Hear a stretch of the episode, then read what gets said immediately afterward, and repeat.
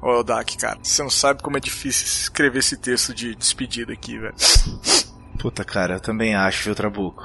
Eu tô me sentindo morto, sabia? Nunca achei que a gente ia sentir tanta falta assim. Pois é, velho, mano. Era uma tarefa simples, né, cara? Só descer, procurar um animal na Amazônia e voltar. Nada demais, cara. É, bicho, nada demais, pô. A gente não pode, né, cara, de verdade menosprezar os perigos da selva amazônica. É, cara, realmente, esse nosso peixinho dourado aqui vai nos fazer falta, velho. Tchau, Nemo. Quem imaginou, né, que se jogando de uma nave espacial ele não chegaria no chão vivo, né, no meio do Amazonas. Ô, Zorda, vai lá, prepara o velório fantástico, vai, por favor. Quero todo mundo aqui, quero padre, pastor, pregador, quem tiver, cara. Quero todo mundo aqui pra rezar pela alma desse peixinho. Vai, Zorda, caralho. Tá ouvindo o Eldak não, velho? Filho de chocadeira, faz alguma coisa, velho. Esse peixe tá deixando a gente triste pra caralho, velho. Vai logo, Zordo. Ô, Trabuco, eu tava pensando aqui, cara. Você lembra da gente ter deixado a escotilha aberta pro Zordo entrar quando a gente tava saindo da Amazônia? Up in the morning and out to school. The teacher is teaching the golden rule. Salve, mercenários intergalácticos! Aqui quem vos fala, o capitão e host dessa nave, responsável pelo sumiço do Zordon. Sim, ele está desaparecido, Trabuco. Ao meu lado ele, falando diretamente da zona norte rural paranaense e que está cheio de tristeza em seu coração após o sumiço desta nossa criatura metálica, Eudak. Tá na escuta, Zordon? Zordon?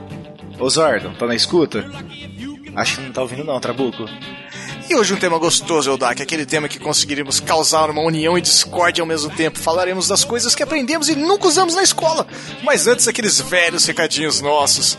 Então, Eldak, de forma escolar aqui, a gente acabou preparando nossas redes sociais, como que os nossos ouvintes podem começar a fazer para entrar em contato com a gente, se eles quiserem aprender a fórmula de Bhaskara pelo Twitter. Basta nos seguir pela @np_cast. Perfeito. E se eles quiserem dar um like nos átomos da camada de valência no Facebook, eles vão em onde? No facebook.com/nppodcast. Agora, muita atenção, ouvintes. Se vocês quiserem ver o pi do Eldak, vão no Instagram, hein? @npcast. Exato. E também temos aquela velha forma arcaica que já entrou pra história da comunicação, que é qual, Eldak? O e-mail, que... Você sabe o que é o e-mail ainda, né, Trabuco? Sei. Eu uso pouco, mas ainda sei.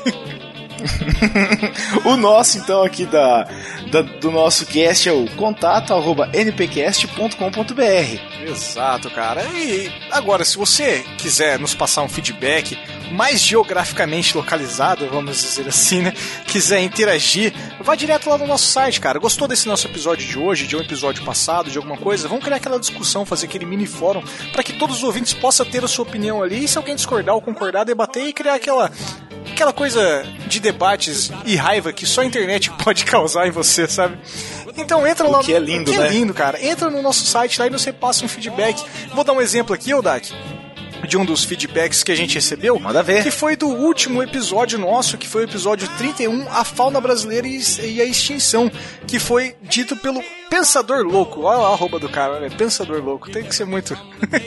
Você quer trazer o comentário do Pensador aí pra gente? Claro, eu vou ler aqui como se eu estivesse na aula lendo um texto pra apresentação na sala, tá? Fazendo um jogral, seria isso. Pode ser esse nome aí mesmo.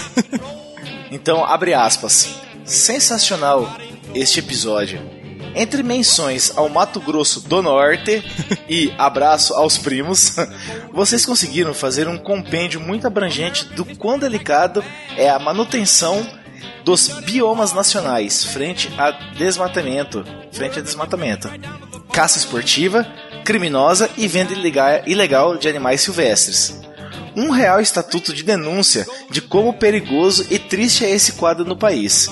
Ainda que digam que nossa política de preservação seja uma das melhores do mundo. Parabéns mesmo pelo episódio. Foi simultaneamente conscientizador e alarmante, sem perder o bom humor e um bom ritmo de ouvir. Parabéns também à trilha sonora que foi impecável.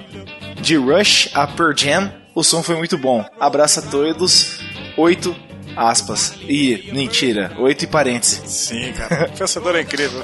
Eu acabei fazendo amizade com o Pensador ao longo dos tempos, assim, de comentários, de podcast, tudo. Eu sei que ele é beat do Rush, por isso que ele ficou tão feliz, provavelmente. E... você fez uma homenagem, você fez um easter egg pra ele. Será que foi? Será que foi? Beijo, Pensador. Eu acho que foi. É, e pra quem não conhece o Pensador, como eu tô dizendo, ele acabou, de fato mesmo, hoje eu considero o Pensador um amigo meu mesmo, que a gente não mora na mesma região, mas a gente, por incrivelmente, até toma cerveja junto, né, cara? O Odak sabe do que eu tô falando.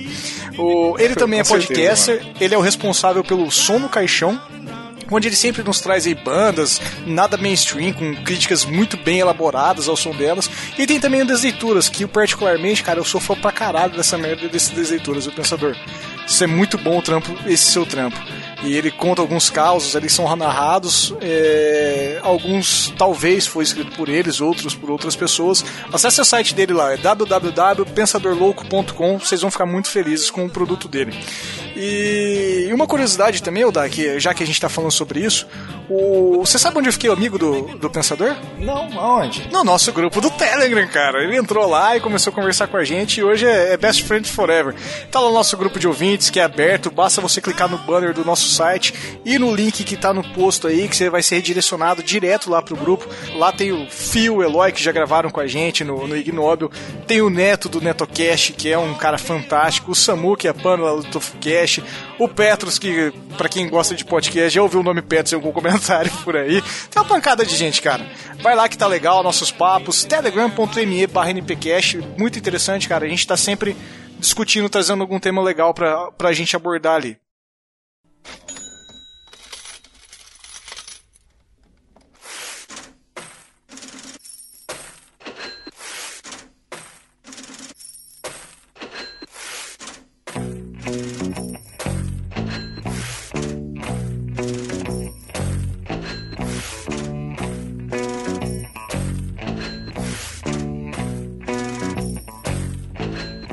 Daqui, eu acho que o que a gente vai trazer agora, eu acho que você pode confirmar, cara, que nós temos um carinho muito grande, de verdade, por todo e qualquer gesto que é feito pros nossos ouvintes.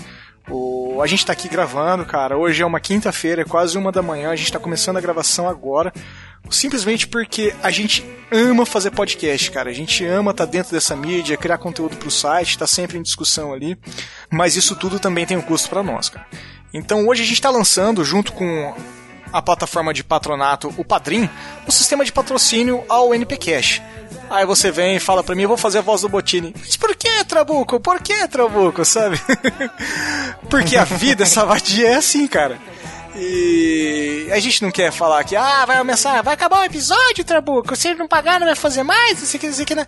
Claro que não, cara, o intuito não é esse, não é pedir dinheiro, é um pouquinho na verdade, né, cara? Não, indiretamente é pedir dinheiro sim, pra também manter a gente ali fazendo esse negócio no dia a dia, né, Trabuco? Mas acho certeza, que você tem mais coisa pra falar, depois eu complemento aí. Sim, o intuito da realização do Padrim, da criação da nossa conta, é pra gente, de fato, poder crescer, cara. E esse crescimento, ele vem acompanhado de vários fatores. Seja ele com a ajuda de vocês, comentando, compartilhando, avaliando lá no iTunes, dando 5 estrelinhas pra gente, ou seja por meio de algum investimento que vai ser redirecionado e capitalizado por nós. Como a gente não pretende, não em um futuro tão próximo, anunciar produtos dentro do NPCast, porque a gente não quer linkar inicialmente nossa marca a ninguém, e também nós não queremos depender de criação de produtos nossos focados para um anunciante. Então a gente quer ter essa liberdade de criação, e isso que a gente faz até agora. A gente está no 33º episódio, totalmente de forma liberal, né, Odak? Então a gente quer continuar mantendo esse ritmo. Cara, a gente está aqui fazendo isso. Isso, cara. E o Padrim é uma ferramenta que vem feita para vocês, cara. E para vocês poderem ajudarem o nosso trabalho a continuar crescendo e a continuar evoluindo. Ah, e é bem isso, né, Trabuca? A gente quer continuar fazendo esses nossos voos solos. Solo, né? Não é o Han Solo, mas a gente quer voar só nós mesmos, por nós mesmos, né, Trabuca? A gente gosta de fazer isso, a gente não quer estar associado a ninguém, para também não ser aquele compromisso, vamos dizer assim, de pagar para receber. Uhum. Porque a gente gosta de fazer. O pessoal aí que está acompanhando a gente, nós já temos um pouco mais aí de 1 ano, e a gente tenta seguir, e eu acho que a gente tem seguido muito arrisca a questão de periodicidade e de conteúdo também, de trazer pro ouvinte um conteúdo bem legal, aí, bem afinado, e a gente quer continuar fazendo isso. Se não tiver colaboração, nós vamos continuar também, né? Com certeza. Mas, se tiver uma colaboração, pode ser aí, você vai falar os valores, né, Trabuco? Pode ser desde R$1, cara. Não precisa ser muita coisa, mas só pra mostrar que você tá interessado ali de estar junto com a gente, eu acho que é importante, e isso motiva mais ainda a gente a tá mantendo essa questão de ser sempre fiel, com pontualidade, com periodicidade, né, Trabuco? Sim, cara. Eu acho que é uma ferramenta fundamental em dias de hoje. A gente, de fato, precisa de uma profissionalização, que essa profissionalização vem através de alguma capitalização que a gente possa conseguir, seja ela simplesmente para pagar o nosso servidor, e esse esforço que a gente utiliza para pagar o servidor vai ser utilizado de alguma outra forma, seja ela para contratar alguém para editar o podcast, seja ela para aprimorar nossos equipamentos, comprar um microfone melhor, ou seja ela para, de fato, realmente criar novos podcasts, igual a gente está lançando. Saiu o Drops do Eldac aqui, eu tô em dívida já com o Mistério, que provavelmente sai no mês que vem, sai o primeiro episódio. A gente tem a intenção de fazer dentro da plataforma do YouTube, isso sobre a tutela do Eldac, algo que não é visto dentro da parte de games, porque, primeiro, o Eldac não é um gamer comum, ele é o maior colecionador de Nintendo do sul do país, isso aí a gente confirmou recentemente. Do sul do país, não é qualquer cara que a gente tá falando.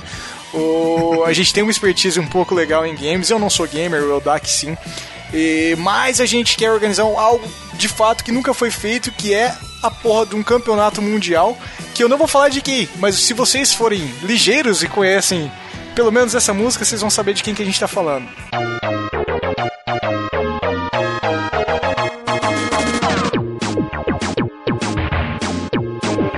E se você é ouvinte, se interessa por participar desse campeonato mundial, entrem lá, participem, entrem em contato com a gente. Inicialmente a gente vai dar abertura para concorrer e competir para os nossos padrinhos, né, Odak? Sim, mas isso vai ser para eles primeiro. Isso não tá nas metas, porque as metas são fixas e variáveis. Aliás, isso é um negócio bacana. A gente colocou recompensas e metas que a gente pretende obter, mas assim, eu peço que todos entrem, como é uma ferramenta nova, é a primeira vez que a gente tá falando sobre ela, cara, que estamos lançando.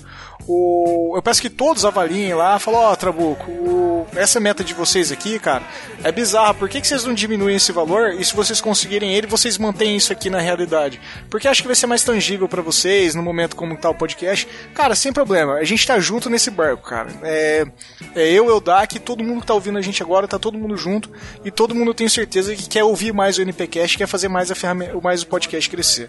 Então isso, o Padrim foi criado pra isso. Acessem padrim.com/npcast e sejam nossos patrões, né, Odak? Sim, tô precisando de ordens. Eu tô precisando trocar de carro. Eu preciso de ordens, cara. Na verdade, o que a gente precisa é de uma nova inteligência artificial. Puta, de novo esse assunto. De novo. Triste. É isso aí, galera. Comenta, curte, compartilhe e vamos para o podcast.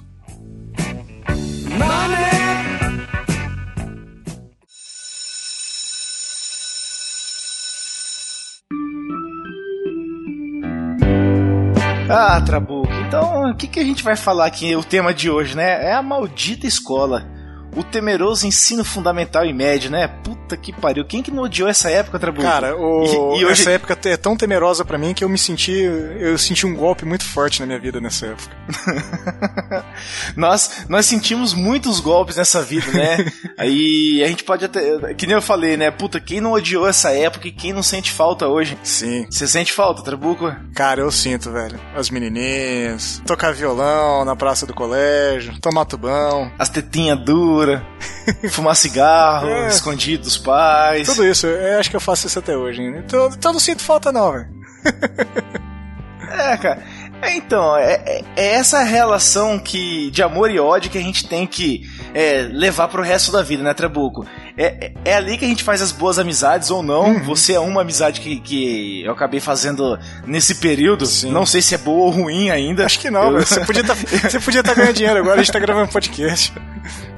Puta, verdade, cara, é uma coisa unânime, né? Quem grava podcast podia estar ganhando dinheiro. Sim. É simples, né? Simples. A linha de raciocínio. E é lá também que a gente começou a pegação, a zaração, quando aí você disse, né? Puta, era um tempo bom que regaçava de fazer bagunça. E não tinha responsabilidade nenhuma, né? Sim, nenhuma, cara. Absolutamente nenhuma. Era só como passar era bom de ano. Esse tempo, né, Trabuco? Responsabilidade era só passar de ano. E eu não cumpri algumas vezes. Então, é isso que não dá pra entender. A gente só fazia isso. A gente só tinha que passar de ano, tirar a média, que era baixa, né? Porque a gente estudava em colégio estadual e era muito baixa a média. 50 pontos de média é... Você tem que ser só meio bom, você não precisa ser bom inteiro, né? Então, cara, eu estudei muito tempo em colégio particular. Você também estudou no mesmo colégio, acho que a gente até chegou a comentar um pouco sobre isso em podcasts passados. E a média inicial era 75, né? E eu sempre tirava a média do estadual. Aí eu fui pro estadual... eu tirava a média abaixo ainda, a mesma diferença de média. O meu problema é o seguinte: eu saí do estadual, fui pra esse colégio particular aí que você falou com média 75, fiquei somente 2 anos e meio lá. O primeiro ano eu reprovei em todas as matérias, com louvor. No segundo ano eu fui pra conselho de classe em todas as matérias, aprovado em conselho. E quando eu fui fazer daí o terceiro ano, que seria a 6ª série, eu já estava reprovado no 2º bimestre. Fui pro colégio estadual, que você também posteriormente foi pra lá. Sim. E lá, cara, eu virei rei, eu era inteligente pra caramba lá. É, então, quando eu cheguei no Branca, eu vou falar o nome do colégio, não tem problema. Quando a gente saiu do Santo Inácio e foi para o Branca, aqui do Colégio de Maringá, eu cheguei lá e, tipo, ninguém sabia porra nenhuma de nada, velho. E eu também não era... Eu não sou um as da inteligência, assim, sabe? E o professor passando os bagulho no quadro, fala, isso aí é de boa, aprendi na 3ª série. É, então, você tava na 7ª série. Quem sabe fazer isso? É, eu ia lá e... Não, eu tava no 1º ano do ensino médio, cara. O professor falou, quem sabe fazer isso? Ninguém sabe, eu ia lá e escrevia no quadro, sabe? Os caras, o Trabuco é inteligente, não sei o que lá. Trabuco, vem fazer trabalho comigo. É, todo mundo desejava você, né? Era uma época boa que todo mundo te desejava, né? Porra, cara, nem fala nisso, porque, como você bem disse, nós tivemos um problema de repetência, né? Tanto eu quanto Sim. você. E, ainda bem. Graças ao fator repetência, eu fui abençoado em ir dirigindo pro terceirão. Então eu ia pro colégio de moto ou de carro. E isso adiantou muita coisa, hein? Claro, nossa, imagina, velho. Você tá na fase que tem mais... mulher e homem louco querendo fazer alguma coisa ali pra descobrir os seus corpinhos, né? Cara, eu ia de moto, eu tinha tanto hormônio saindo pelo corpo que nem meu capacete cabia na cabeça, sabe? Velho, aí você chega motorizado. Nossa, coisa esquece, mais velho. Você é o rei da pegação do lugar. Eu já era inteligente, ainda chego descoladão de motoca. Velho. Ainda, de jaqueta de couro. Jaquetona de couro, Born to be Wild, né? Não precisa de mais nada. Você é o John Roberto. Eu era o cara legal.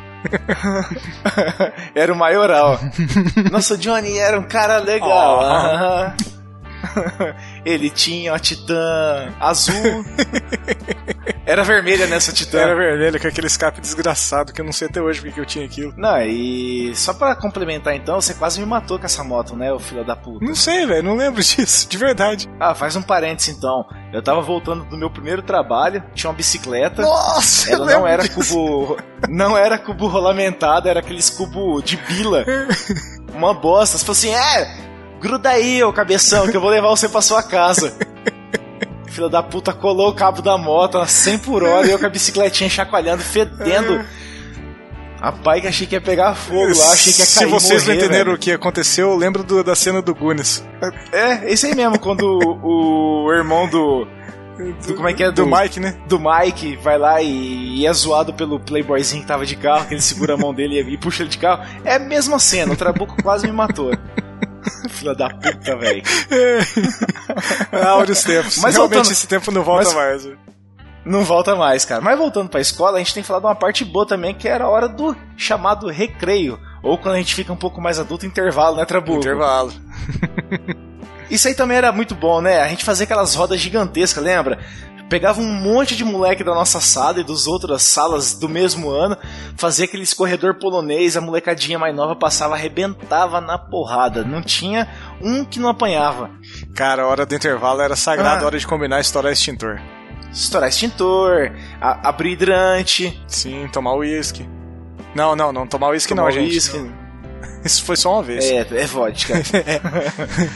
Cara, como a gente era perigoso, né? Vamos colocar assim. Cara, eu lembro quando saiu aquelas bolinhas da Coca que a gente fazia aquela... Brincava de golzinho no pátio do colégio. Quanto golzinho que a gente jogava naquela porra daquele colégio, velho. Então, tinha o golzinho, tinha uma variação que não tinha gol, mas era feito uma espécie de uma roda mesmo, né? Passou no meio das pernas e bicudo, né? Passar no meio das pernas, você apanhava que nem um cachorro de rua, com bicuda, soco, tudo, e você tinha que sair correndo pra encostar num pique, que é o que salvava você de apanhar. Eu lembrei do Hoje Não, lembra do Hoje Não?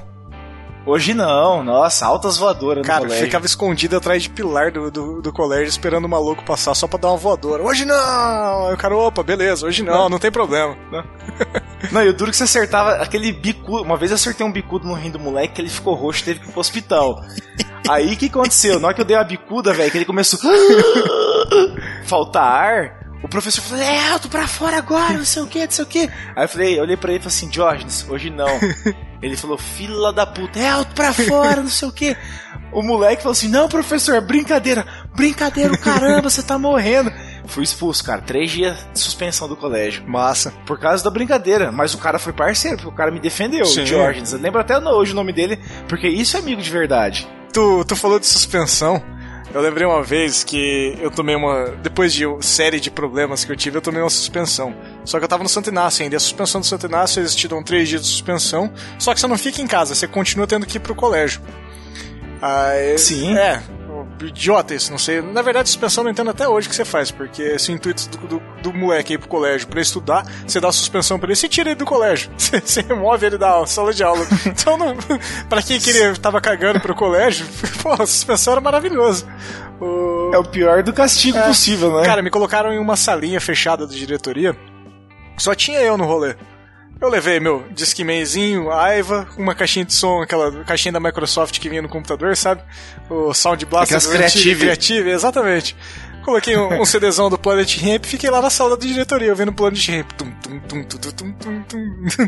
Tipo, aí, cara, 3 dias sossegado, tranquilão, lendo um livro. De boa, né? De boa. Acabou a suspensão, fiquei mó paia, velho, mó bad.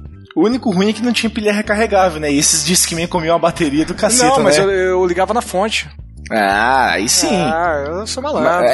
Eu sou eletricista. O senhor era de Playboy, né? Da Aiva, você pegava aquelas fontes de aparelho Panasonic de telefone era sem fio. Era de telefone sem fio mesmo. Lógico que era. Tudo se usava fonte de telefone sem fio nos anos 90. Fonte de telefone sem fio mesmo. Carregar bateria de carro, ligar uma batedeira, tudo era com aquelas fontes. Ligar um Game Gear, porra, quem não lembra do Game Gear? Porra, cara, anos 90 foi putz, a gente tinha várias oportunidades que a gente não tem hoje. Com certeza, o meu Discman era um La Fiesta da Sony. Sim, cara, o meu Walkman era o La Fiesta. A gente falou sobre isso no cast de Bugigangas, né? Sim, exatamente, falamos mesmo. E o meu era com aquele anti-choque, era o primeiro anti-choque que tinha. É, o meu não, o meu eu tinha que deixar ele paradinho, assim, senão ele não tocava, velho. Era uma merda. Eu usei ele muito pouco tempo e voltei pro toca-fita. Pro toca-fita, auto-reversa, né? Sim. Toca-fita não, né? Walkman, eu não sou tão velho assim, né? Walkman. Na verdade eu sou, quando eu tirei o carro, cartinha motorista, meu carro tinha um toca-fita. Oh, claro que tinha, aqueles que vinham original nos Gols, Santana, era, né? Do Celta. Do Celtinha, olha, cara. Puta, quanto tempo já não tem essas merda, né? Faz tempo.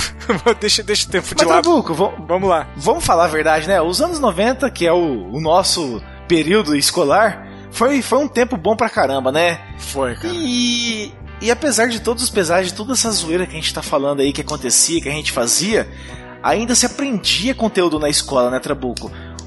Os professores, eles conseguiam passar suas matérias de um jeito ou de outro, né? Eles iam em frente. O professor conseguia um jeito ali, não sei como, de passar aquela matéria pra gente. Diferente do que a gente tem hoje em dia, né? Que a gente vê essa molecada aí tudo baderneira, desordeira. Eu acho que antes não tinha preocupação do professor saber se você absorveu o conteúdo ou não, né? Foda-se, eu passei. Ele que não pegou. Exato.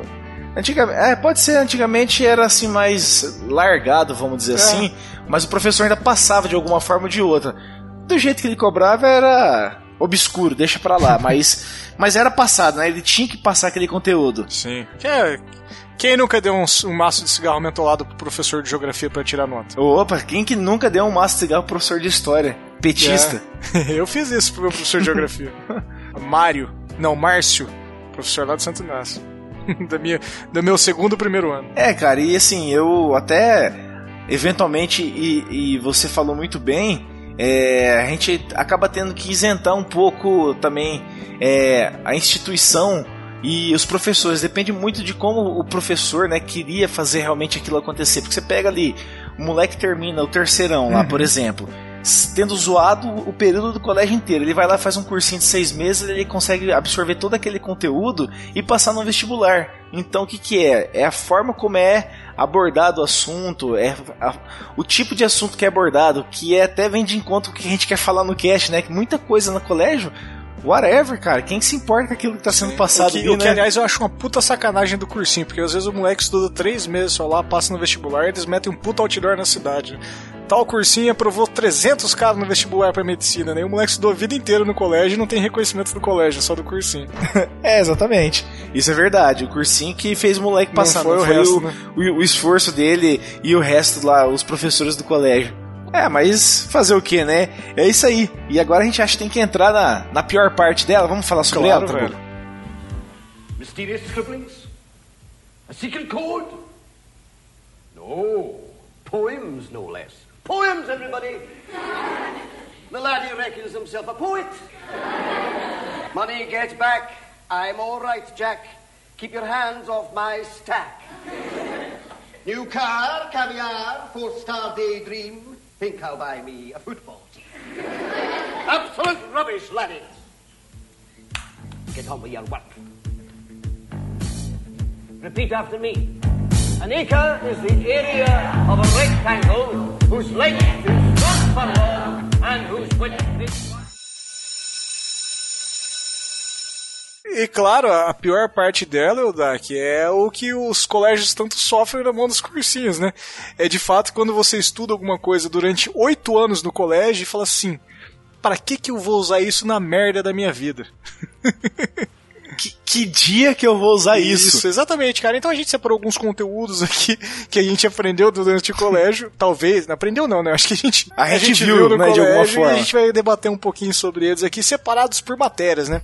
E eu acho válido a gente começar por matemática, cara, que matemática é uma crise geral, eu acho, né, cara? É, acho que todo mundo que estudou ali nesse ensino médio fundamental se fudeu com força na matemática. Não tem, cara, como. Não tem meio termo. Ou você se deu bem ou você se fudeu, cara. Não existe o cara que tirava só a média só do bagulho. Não tem como. O cara entra pra uma ciência completamente exata, sem nenhum tipo de conhecimento anterior, né? E ele tem que desenvolver aquele pensamento lógico. E é claro que vai dar merda. Como era o seu desempenho em matemática? O meu desempenho em matemática, como eu já falei anteriormente, era uma bosta, porque eu reprovei em todas as matérias na 5ª série. E matemática eu fui pra recuperação, prova substitutiva, conselho de classe, e não consegui passar em nenhuma dessas 3 depois do ano inteiro estudando. A minha primeira tentativa de se formar em algo na vida foi fazendo curso de automação industrial, né? E reprovei uma vez, 2, passei na 3ª no primeiro ano e desisti logo em seguida. Mas depois que eu tava no primeiro ano ainda, eu encontrei na rua o professor Paulo, cara, meu professor de matemática do ensino médio no Santo Inácio ainda. Professor Paulo, filho da puta, que me latino. Ele falou assim, me chamava de Bassan, que é meu outro sobrenome, porque tinha vários Thiagos, e Trabuco eles achavam zoado, porque todo mundo dava risada e acabou pegando Trabuco, né? Falou, Bassan, e aí, tá fazendo faculdade já? Tá fazendo o quê? Trabalhando de motoboy, né? Já veio me zoar, né? Eu tava de Titã, né, velho? O cara já discriminou o rolê. Mas tudo bem. Sim, ô filho da puta, você não me ensinou nada que prestasse. Aí eu falei... Você é um péssimo professor. Não, cara, eu tô fazendo um curso de exatas agora. E ele deu risada na minha cara, velho. Ele falou assim, você fazendo um curso de exatas? Ele falou assim, na faculdade tem bons professores de matemática, então é um curso bacana pra caraca, cara. Adoro matemática. E ele, ele ficou meio assim, bom te ver aí, bom te ver. Valeu. Pau no cu. Não. Sabe o que é o pior? O pior é que eu reprovei na faculdade, né? Ele tava certo. Mas você não perdeu a chance de falar com ele, né? Mas sabe o que é o pior? Que quando eu fui pro Santo Inácio, foi com esse corno desse professor Paulo, que se ele estiver nos ouvindo, um abraço, professor. E aí ele me fudeu, cara. Ele não me passou... Claro, não tinha como passar nos 4 bimestres, não me passou na recuperação, na substitutiva e nem no conselho de classe. Beleza, fui refazer o 5º ano de novo, até porque eu reprovei em todas as outras matérias, até no ensino religioso. Aí, o que aconteceu? Professora Maria Rosado. Essa professora eu tenho muita saudade, sim, velho. Eu até queria deixar registrado aqui pra sempre. Professora Maria Rosado, eu amo você. O que aconteceu, Trabuco? Fui de novo pra conselho de classe em todas as matérias. Na quinta série. E aí, já tava de férias, né? O colégio já tinha feito prova da recuperação substitutiva e eu tinha caído de novo no conselho de classe. Um dia antes, a professora Maria Rosado ligou pro meu pai. Eu lembro certinho, eu tava jogando um joguinho no computador chamado Commander King. E aí, tocou o telefone, era a professora Maria Rosado. Aí meu pai conversou com ela, eu só ouvi meu pai falar assim, nossa, muito obrigado. Não, obrigado mesmo, muito obrigada. Meu pai desligou, me chamou e falou assim, ó, ela vai dar um jeito de fazer você passar de ano, mas você precisa se dedicar a partir do ano que vem.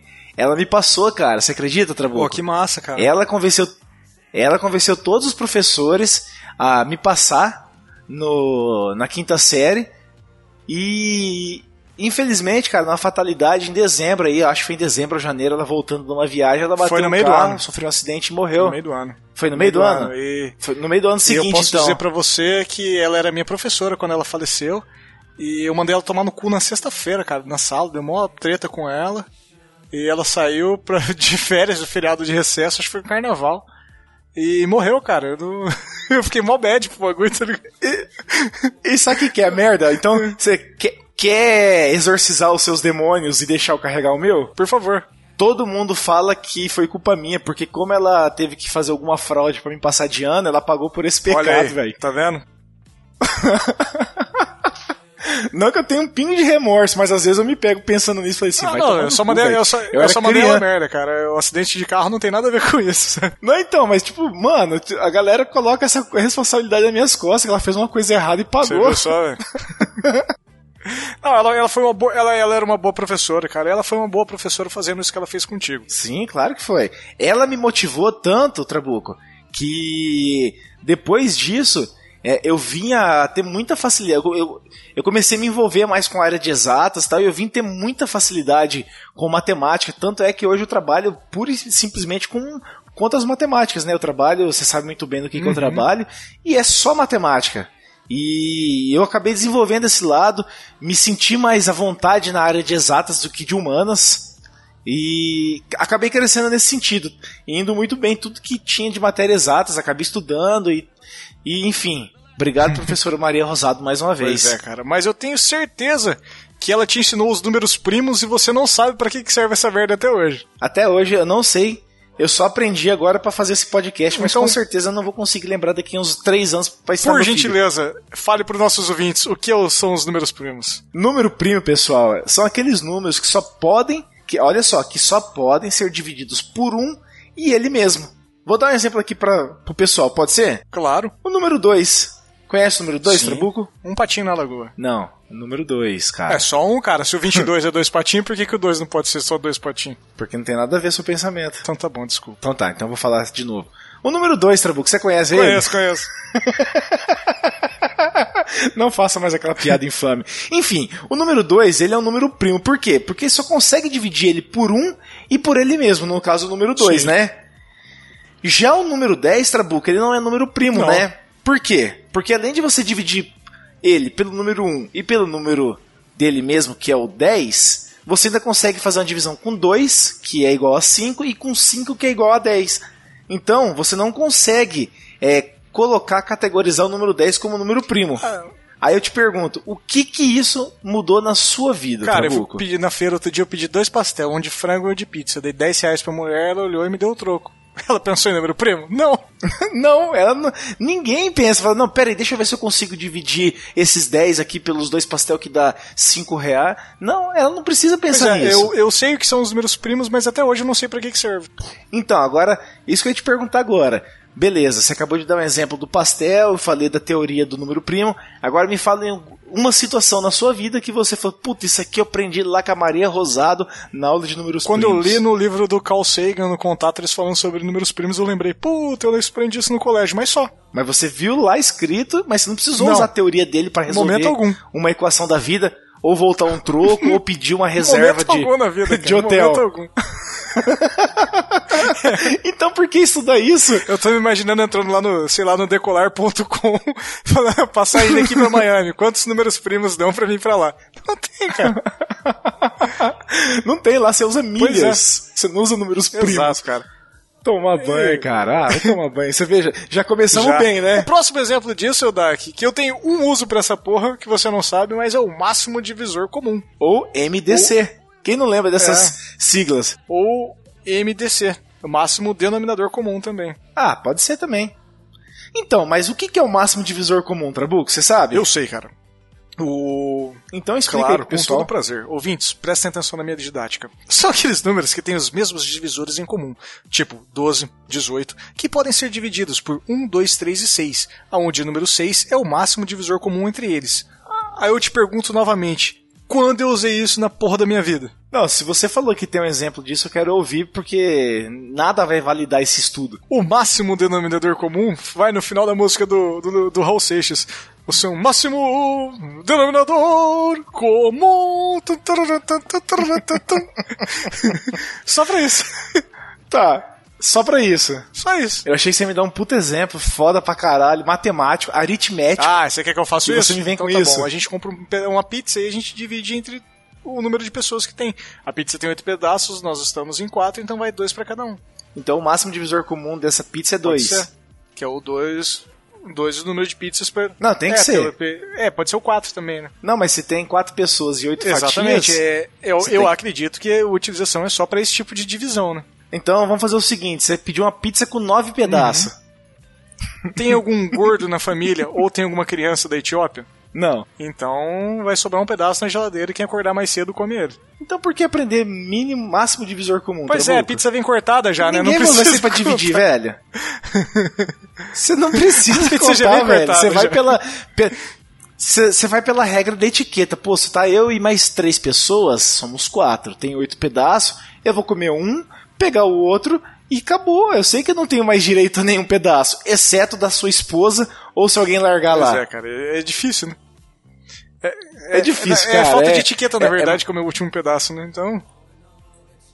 Não, nem fodendo, eu sempre acho que o último pedaço você tem que se propor a consumi-lo, porque senão vai ficar aquela putaria, ai, pega você, pega você. A matemática não é a favor da sociedade. Não e nem serve. Tanto é que o próximo exemplo... E nem serve pra ela. O próximo exemplo eu acho que diz bastante sobre isso, né? Que é a equação de segundo grau. Puta, aqui é o divisor de águas onde separa os que vão virar homem no colégio e os que vão continuar sendo menino. Exatamente, cara. O que é a equação de segundo grau, Eudak? Denomina-se, então, equação de segundo grau qualquer sentença matemática que possa ser reduzida à forma ax² mais bx mais c que é igual a zero. Onde, pessoal, olha só, o x é incógnita e o a, b e c são números reais. Com a diferente de zero, a e b e c são coeficientes da equação. Observe que o maior índice da incógnita na equação é igual a 2.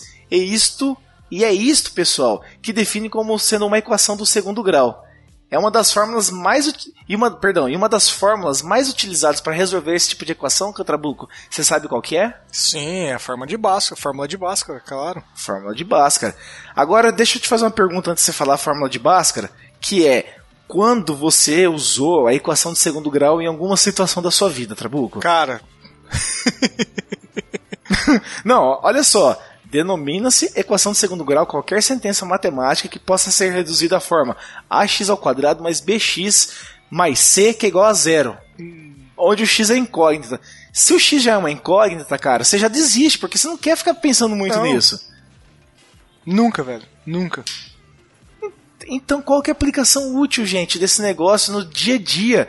Você foi no mercado e fez uma compra de R$435. Aí a mulher fala, vai ser cheque ou cartão ou dinheiro? Ou vale. Você fala, cartão. Ou vale a alimentação? Aí você fala assim, vai ser cartão, no débito. Pronto, acabou. Não precisa ficar fazendo conta de segundo grau. Cartão, débito, no final do mês, você vai ver que tá ali. Aliás, vai sair da sua conta na hora o dinheiro. Você não precisa fazer conta. Saiu, você tem R$500, a conta deu 400, você faz 400 menos 500, R$100. Você não vai fazer uma equação de segundo grau para ver se dá para pagar essa conta. Já foi, velho. É fácil. Bateu, passou, digitou sem. O próximo exemplo que a gente tem, eu acho que também é bem plausível com isso, que é a Matriz, que fode muita gente. Cara, eu reprovei por causa de Matriz no meu primeiro ano no colégio. A única coisa que eu conheço de matriz é a sede da empresa que eu trabalho. De resto... O que são as matrizes, Odak? São estruturas matemáticas em formas de tabela com linhas e colunas. Elas servem para ajudar e organizar dados e informações. E a gente pode dizer que até que beleza, né? Nada que você não utilize com Excel durante o dia a dia. Mas aí a gente entra os pequenos detalhes, né? Que são as matrizes quadradas, determinantes, matriz de identidade, matriz inversa, singular, simétrica, transporte, positiva, definitiva, negativa. Matriz negativa. Vai tomar no cu, velho. É, negativo com negativo fica positivo, não é? Pois é. Aí, tá vendo? Alguma coisa de matemática ainda eu lembro, velho. Então, mas por que existe a matriz positiva definida? Porque era só positiva? É, mas aí que eu te pergunto, Trabuco. Matriz, velho. Me dá um exemplo. Não consigo. Cara, me dá um exemplo. De qualquer dessas situações. Velho. Matriz quadrada, identidade, inversa, singular. Me dá um exemplo disso no dia a dia. Você tá no boteco lá, tomou 11 garrafas de litrão da Glacial. Heineken. Da Glacial, pronto. Da Glacial proibida. E comeu um ovo cozido em conserva. Isso, e pegou também salsicha em conserva. Conserva de vinagre, isso. Costumo fazer de verdade isso. Aí você chama lá o Sidão. Ô, Sidão, fecha a conta lá pra nós, irmão. E traz aquela da casa lá. Passa régua. Isso. O cara vai trazer a conta pra você naquela calculadorinha que tem aquele papelzinho de bobina. Vai vir um monte de número sem identificação nenhuma. Aquilo ali, será que é uma matriz? Não, aquilo não é uma matriz. É uma matriz negativa na... Ou é uma matriz indefinida? Isso é uma matriz negativa no meu inconsciente, falando assim, você é um burro, por que você não tá em casa? Então, velho, não dá, não tem aplicabilidade útil no dia a dia de um cidadão comum, Trabuco. Não tem, cara. A matriz é tão irracional que me lembra o próximo item da nossa lista, que são os números irracionais, né? E é bem esses fila das putas que fazem a gente perder a razão, né, Trabuco? Muito. Os números irracionais, então, são números decimais, não periódicos e infinitos. Já fode tudo. Imagina, sei lá, com 14 anos, ouvindo que um número decimal são não periódicos e infinitos. Beleza. Aí vai ficando pior. O mais conhecido da categoria é o temido e famoso pi. Não é o Piscine Patel do filme, né? Não. As raízes de números racionais que não são exatas também entram nesse grupo. Por exemplo, a raiz quadrada de 2, que é 1,4142135,6. Olha que merda, cara. Aí, eu tava fazendo a pauta lá desse assunto, Trabuco, fiquei pensando, pô, mas se eu pegar 169, então, o número racional dele é o 13, né? Que a raiz quadrada de 169 é 13. Se eu pegar lá 121, a raiz quadrada de 121 é 11, certo? Certo. Se eu pegar 81, a raiz quadrada dele é 9. Ok. Tá, eu não tenho mais nada pra falar. Não sei onde que eu ia chegar com esse pensamento. Eu fiquei pensando e tentei achar, assim, aonde eu vou chegar com esse pensamento pra explicar pro ouvinte. Não consegui, cara. De verdade, eu não consegui puxar nada pra poder levar pro ouvinte. O seu argumento foi irracional. É, exatamente. Não tem por que ele ser utilizado em alguma coisa, mano. Pois é, cara. Os números racionais... De verdade, eu acho que aquela parada assim, falar, velho, em algum momento alguém não conseguiu fazer uma conta, falou assim, essa porra é racional, deixa aí, essa conta vai pro infinito e fez uma fórmula pra ir pra lá, cara, sabe? Pra não precisar da resposta. Alguém quis contrariar ele... Não, o número irracional pra mim, cara, é o cara que não conseguiu achar a resposta de algo e ele criou uma fórmula pra responder que ele não conseguiu, pra provar que ele não conseguiu achar a resposta e acabou o problema do cara, velho. É, na verdade ele criou uma fórmula pra mascarar o seu fracasso, né, a sua incapacidade de resolver... Uma equação, talvez, do segundo grau inversa, não sei se existe. E ele falou assim, isso é um número irracional, não tem como resolver. Pronto. Pois é, cara. E, novamente, o Pi me lembra ou o Piscine Patrel ou também o próprio livro Contato que eu citei ali do Carl Sagan. Então, Trabuco, e você vê, a gente falou de tudo isso, de um monte de tipo de assunto... E o que isso aí acaba criando na nossa cabeça? Um log, né? Sim, um log idiota. A gente tinha um log de viagens. Tinha um log de viagens e ele foi reduzido. Que é o mais próximo que eu consigo entender de logaritmo. Sim, cara. Não, logs eu entendo muito bem porque eu vivo trabalhando com log, né? Minha vida é trabalhar com log. Mas o logaritmo em si... A gente pode dizer para o ouvinte que um logaritmo é uma forma de simbolizar potência. Por exemplo, 10 ao quadrado é igual a 100. Pode ser sempre representado como log de 100, que é igual a 2. Entre outras palavras, logaritmo é o número expoente. É uma regra de X de simbolização só. É só para simbolizar alguma coisa. Pois é, cara. Mas log, eu utilizei log trabalhando com automação industrial. Para cálculos de potência, essas coisas eu trabalhei na vida. Mas é uma área muito específica e muito aplicada, cara. Então, é isso que eu tô falando. O intuito aqui é a gente falar da questão da aplicabilidade no dia a dia do ser humano comum. Exatamente. Eu acho que você tem que aprender a fazer, 10 ao quadrado é 100. Acabou. Você já sabe fazer essa conta? Você não precisa entrar no log. Acabou, velho. Você não precisa entrar na razão disso. Não, isso é um problema pra faculdade. Exatamente. Se você vê lá, puta, tem um número 10 com 2 em cima. É 10 ao quadrado, você sabe que é 100. Exato. Tem um número 3 elevado ao cubo lá, que é o 3. Você sabe que é 9. Mas você não precisa de um desdobramento desse tanto aqui, se perder um semestre na escola para passar esse tipo de conteúdo que não vai agregar, né? Exatamente. Bueller. Bueller. Bueller. Bueller. Bueller. Here. Bueller. Bueller. Bueller. Here. Bueller. Bueller. Bueller. Bueller. Here. Bueller. Bueller. He's sick. My best friend's sister's boyfriend's brother's girlfriend heard from this guy who knows this kid is going with the girl who saw Ferris pass out at 31 Flavors last night. I guess it's pretty serious. Thank you, Simone. No problem whatsoever. Bueller. Bueller.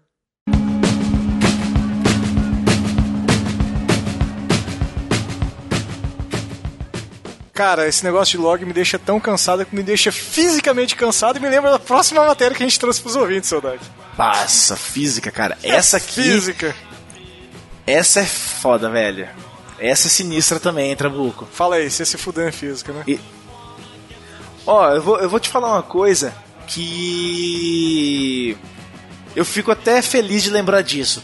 Realmente eu me fudi por um tempo em física. Só que o que aconteceu, Trabuco? Meu pai falou assim, ó, você vai fazer curso de técnico eletrônica no Colégio Grambel. Sim, eu lembro disso quando você fez o curso. Você lembra, né? Eu estudava à noite nesse curso e estudava de manhã. Aprendeu a fazer plaquinha com 6555, em suma. É. E esse curso de eletrônica que eu fiz lá nesse Colégio Grambel, ele me trouxe muito conceito, muito conhecimento de física. Que você tem que entender para poder trabalhar com energia, aqueles negócios de teoria de resistores, sabe? Que tinha que fazer aqueles aberto, fechado. Uhum. E isso aí acabou me fazendo até um conhecimento de... propriamente das matérias que eram abordadas lá no segundo grau, né? Primeiro, segundo e terceiro ano.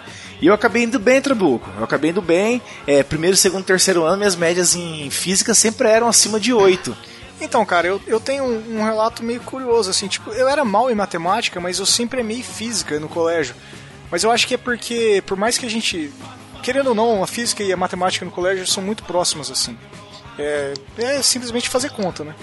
Mas eu acho que na física eu conseguia ver um intuito da conta que eu tava fazendo, sabe? Não era só simplesmente, faz Bhaskara aí e acabou, sabe? Eu tinha preguiça de fazer Bhaskara pra fazer Bhaskara. E física não, eu fazia Bhaskara pra achar o resultado do X da incógnita pra fazer outra coisa da equação que o professor pediu. Aí me dá um ânimo a mais. Você via utilidade prática naquele tipo de equação. Pega ali tipo um circuito fechado, circuito Sim. aberto com resistor. Se a corrente passa pro outro lado, se ela inverte. Você viu uma aplicabilidade pra aquilo ali, Sim, né? É. É como você disse, puta, eu vou pegar ali uma matriz. Você não vê onde você vai colocar aquilo ali. Agora, na física, não. Você consegue, assim, ver a aplicabilidade para aquele tipo de conteúdo que está sendo passado. Acho que física é uma matéria legal no colégio. Não, cara. Física é legal, cara. É que é bem isso. Depende muito do... É que no colégio, cara, você não tem aplicação para física mesmo. Igual, eu trabalhei sempre, vai lá calcular a diferença de potência, potência ativa, reativa, tudo isso. Então é legal você saber isso, mas assim, você não tem, de novo, você...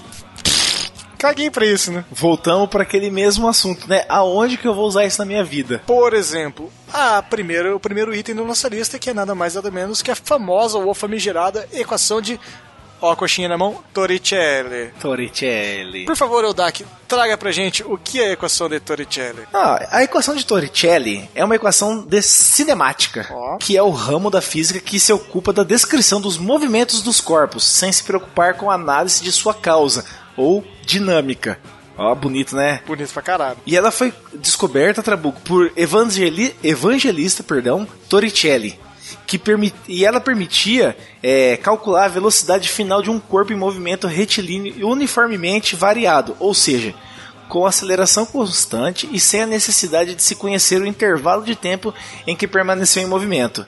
Isso aqui é legal, né, Trabuco? Porque ela é muito utilizada por físicos, engenheiros, mecânicos e peritos, e a aplicabilidade dela é para poder fazer equação e resolver, assim, principalmente coisa que está no nosso cotidiano, que são as questões de acidente, né, Trabuco? Quando tem um acidente ali, uma colisão fatal, alguma coisa nesse sentido, eles acabam conseguindo determinar a que velocidade que estava, qual foi a força que o impacto gerou pela velocidade, deslocamento do corpo, então... É assim. Velocidade é igual espaço sobre tempo, né? Exato, é isso aí, ó. Você lembra, cara? Claro que eu lembro. São coisas que você acaba aplicando. Você não precisa ser um perito forense para estar pensando nesse tipo de solução. E nem eventualmente quando você está ali assistindo um jornal, um acidente, falou, mas o cara bateu a 130 por hora, o outro carro estava a 80 por hora, tal, quanto é que isso aí não deve ter gerado de impacto? Você acaba pensando nisso, talvez você não lembre que é Torricelli, Torricellis, né? Mas você sabe do conceito. Eu vou ser bem honesto, cara, eu descobri que essa porra chamava equação de Torricelli na pesquisa do cast, eu não sabia, cara. Você não sabia, cara? Não sabia. Esse aqui eu sabia. Eu não prestava atenção na aula, velho, então...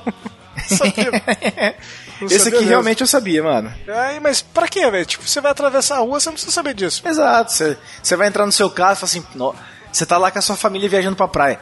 Nossa, amor, Torricelli falou que se você bater 110 por hora, vezes o deslocamento e o peso do corpo, a massa, não sei o que, vai gerar um impacto tanto que vai ser arremessado. Você não vai pensar nisso, né? Não, você é uma pequena criança síria, você escuta um avião voando. E você fala assim, ele vai jogar uma bomba no telhado da minha casa. Você não vai calcular o tempo que você vai sair de lá, sabe? Sim. Caiu a bomba. Ouviu? Caiu a bomba. Falando em avião caindo, olha só. Esse foi o fim da criança séria. Criança síria. Criança séria não existe. Não. Talvez a síria seja... A Lívia lavou a louça, deixou uma cilada aqui, o negócio escorregou, derrubei tudo, velho. It's a trap! Por falar em ciladas e coisas que caem e derrubam, eu lembro da gravidade. E a gravidade me traz a gravitação universal, Eldak. Olha que é bonito, né? A teoria dela. Claro, porque a gravitação universal nada mais é que uma maneira da gente entender o movimento planetário, cara. Ela traz a partir de algumas leis simples de Kepler e Newton. Que Kepler é muito comum, né? Qualquer telescópio é o Kepler hoje, né? 60 mil bilhões de Keplers, planetas pra caralho. E aí eu te pergunto, quando você tem 12 anos e tá no colégio, preocupado com a menininha do seu lado, você tá cagando pro peso quântico de Mercúrio, sabe? Pra que você vai aprender isso com 12 anos de idade, velho? Você não liga a mínima pra isso, né? A mínima, cara. E será que é essa lei da gravitação universal que estuda o movimento de translação também? Cara, não sei, de verdade. Pode ser relacionado, porque faz sentido ser relacionado. O movimento de translação e rotação, né? São os dois movimentos. Exatamente. Depois o ouvinte responde isso aí pra gente, né? Vamos deixar essa pergunta pro ouvinte também, porque senão fica tudo de mão beijada, né, Trabuco? Pois é, cara. Aproveita e responda pra que você usa isso na sua vida, ouvinte. Boa, exatamente. Um outro conceito que a gente tem também, o DAC, é o simples da dilatação térmica, né, cara? Esse aqui também é bacana. Você acaba vendo direto ou indiretamente no seu dia a dia, sem se ligar que talvez isso tenha sido um estudo, né? Mas a dilatação térmica na termodinâmica é o nome que se dá ao aumento do volume de um corpo ocasionado pelo aumento da temperatura, né, Trabuco? Sim. E o que causa aumento do grau de agitação daí das moléculas e, consequentemente, fazendo com que esse corpo se expanda. Ele acaba ganhando, então, mais massa, né? Sim. A dilatação, Trabuco, ocorre de forma mais significante nos gases, tá? Só para exemplificar aí pro pessoal. E de forma mais intermediária, ali, mais branda, nos líquidos. E, de certa forma, assim, bem menos evidente, ela acaba ocorrendo nos materiais sólidos, ok? Ok. Então, só para deixar bem evidente aí pro pessoal, tá? A gente pode afirmar que a dilatação dos gases é maior que a dilatação nos líquidos e maior que a dilatação nos sólidos. Então, você acaba observando mais essa questão da dilatação térmica quando você tem gás, no caso, envolvido com temperaturas mais altas, tá? Então essa é a questão de grandeza dos tipos de materiais onde você consegue observar. Aplicação prática na sua vida. Isso, agora eu te pergunto, quando você vai no banheiro lá, você dá uma cagada, o gás que você solta expande, você chega a ver alguma coisa? Ali, tá um calor do caramba, você solta um peido no seu banheiro fechado, ele vira uma bomba e explode tudo? Você vê a dilatação acontecendo nele? Não, cara. Você não vê, velho. Você não vê isso sendo aplicado em lugar nenhum. Você lembra do Peter, um amigo meu? Claro que eu lembro do Peter. O Peter, uma vez, cara, eu cheguei na casa dele, ele tava saindo do banheiro, passando a mão na barriga, assim. Sabe quando você queima os pelos e tá passando a mão pra arrancar os pelinhos? Tipo quando você queimou os pelos do cu? Isso. Isso aí a gente conta depois. A gente chegou na casa do Peter, velho. E o Peter tava lá fazendo os trabalhos sozinho dele, soltando um barrozinho ali, né? E o Peter fumava muito, cara. Peter fumava muito. E ele disse que tava lá trabalhando, papapá, papapá, encheu metade do vaso, acendeu um cigarro pra dar uma relaxada lá e acendeu com fósforo. Ele não tinha onde jogar o fósforo, jogou na privada. Cara, tinha uma massa de gás presa ali na privada. A gente só escutou assim, sabe? Queimou o Peter, véio. Tudo cagado, e o cara parecia o Tony Ramos, sabe? Abrindo a porta do banheiro, com a rola balangando pra fora, pegando fogo. Caralho, velho. O cu chamuscado. Aquele cheiro de merda e pelo queimado, velho. É, velho, foi um dia que eu arrinei toda a minha vida essa porra, velho. É. Talvez se compare a sua história, então, né? Mas isso aí a gente conta em outra hora, como a gente falou. Cara, mas eu tenho, além desse idiotice do Peter, eu vi, também não deixa de ser uma idiotice, mas uma idiotice sem querer isso. Eu vi a dilatação de um sólido acontecer na minha vida, assim. A gente fez um churrasco uma vez, compramos uma grelha nova e fomos assar um porco na grelha, uma grelha aberta, assim, só a carcaça do porco, sabe? E largou o bagulho 12 horas assando lá. Na hora que foi tirar a grelha não saía, porque ela dilatou. E não saía da churrasqueira, cara. Aí ficava todo mundo olhando aquele porquinho desmanchando na churrasqueira e ele não saía. 12 horas esperando aquela porra ficar pronta. Você não consegue tirar da churrasqueira, velho. Pra não sair da churrasqueira. Aí é triste demais, hein? É, isso foi triste. Ô, Trabuco, outra forma que acontece bem simples é tipo aqui em casa acontece direto, quando tá muito quente, dá aquela esfriada e começa a chover, a umidade ali e tal, acho que a dilatação acaba interferindo e a madeira, né, acaba expandindo. Madeira e metal, e ela fica estala, pegando, né? Exato, você ouve os estalos, você ouve piso de madeira, o pessoal falava que era assombrada a casa, que eu via barulho, às vezes era só o piso estalando porque ele tava dilatando, né? Sim, aqui em casa são as grades das janelas, cara, dá mudança de temperatura. Dá a impressão que alguém dá tapa na janela. Pum! Parece mesmo, velho. De verdade, que alguém dá um tapa na grade, assim, sabe? E é simplesmente a dilatação térmica do material, né? Simplesmente. Por causa da variação de temperatura. Se alguém escuta isso, quem tá em casa, eu falo que é assombrado, cara. Falando em idiotices, então, quem nunca arrancou a ponta do dedão, basicamente, brincando de estilingue com uma mamona, né, cara? Pô, isso aí já aconteceu muito, né? Claro. Um abraço pro Requião que come mamona. Exato. Nossa. Vou colocar até no link do postzinho porque esse merece. Pô, esse merece, isso aí esse merece. Honra ao mérito. Honra ao mérito. Então vamos falar da força elástica, ouvintes. Você quer que eu traga a descrição do que é a força elástica, Doug? Pode trazer pro nosso ouvinte aí. A força elástica é uma força que comprime uma mola. A deformação dessa mola, então, ela é diretamente proporcional a essa força. E ela é calculada simplesmente por F da força elástica, K, que é a constante elástica da mola, e X, que é a deformação da mola. Então F é igual a K vezes X. Simples, né? É simplesinho, né, Trabuco? Simplesinho.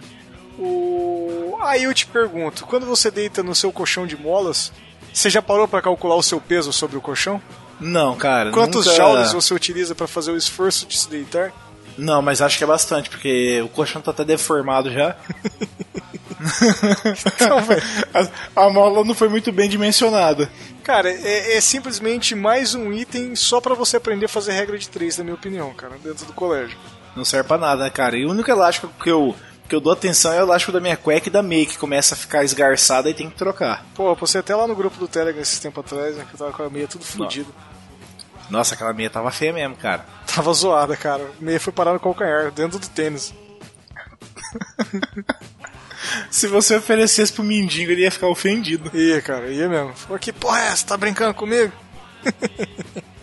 Eu sou mendigo, mas eu sou limpinho, porra. É, eu cuido dos meus pés. Tênis pé. Eu uso hidratante de tartaruga. Monange. Beijo, Xuxa. Beijo, Xuxa. Saudades.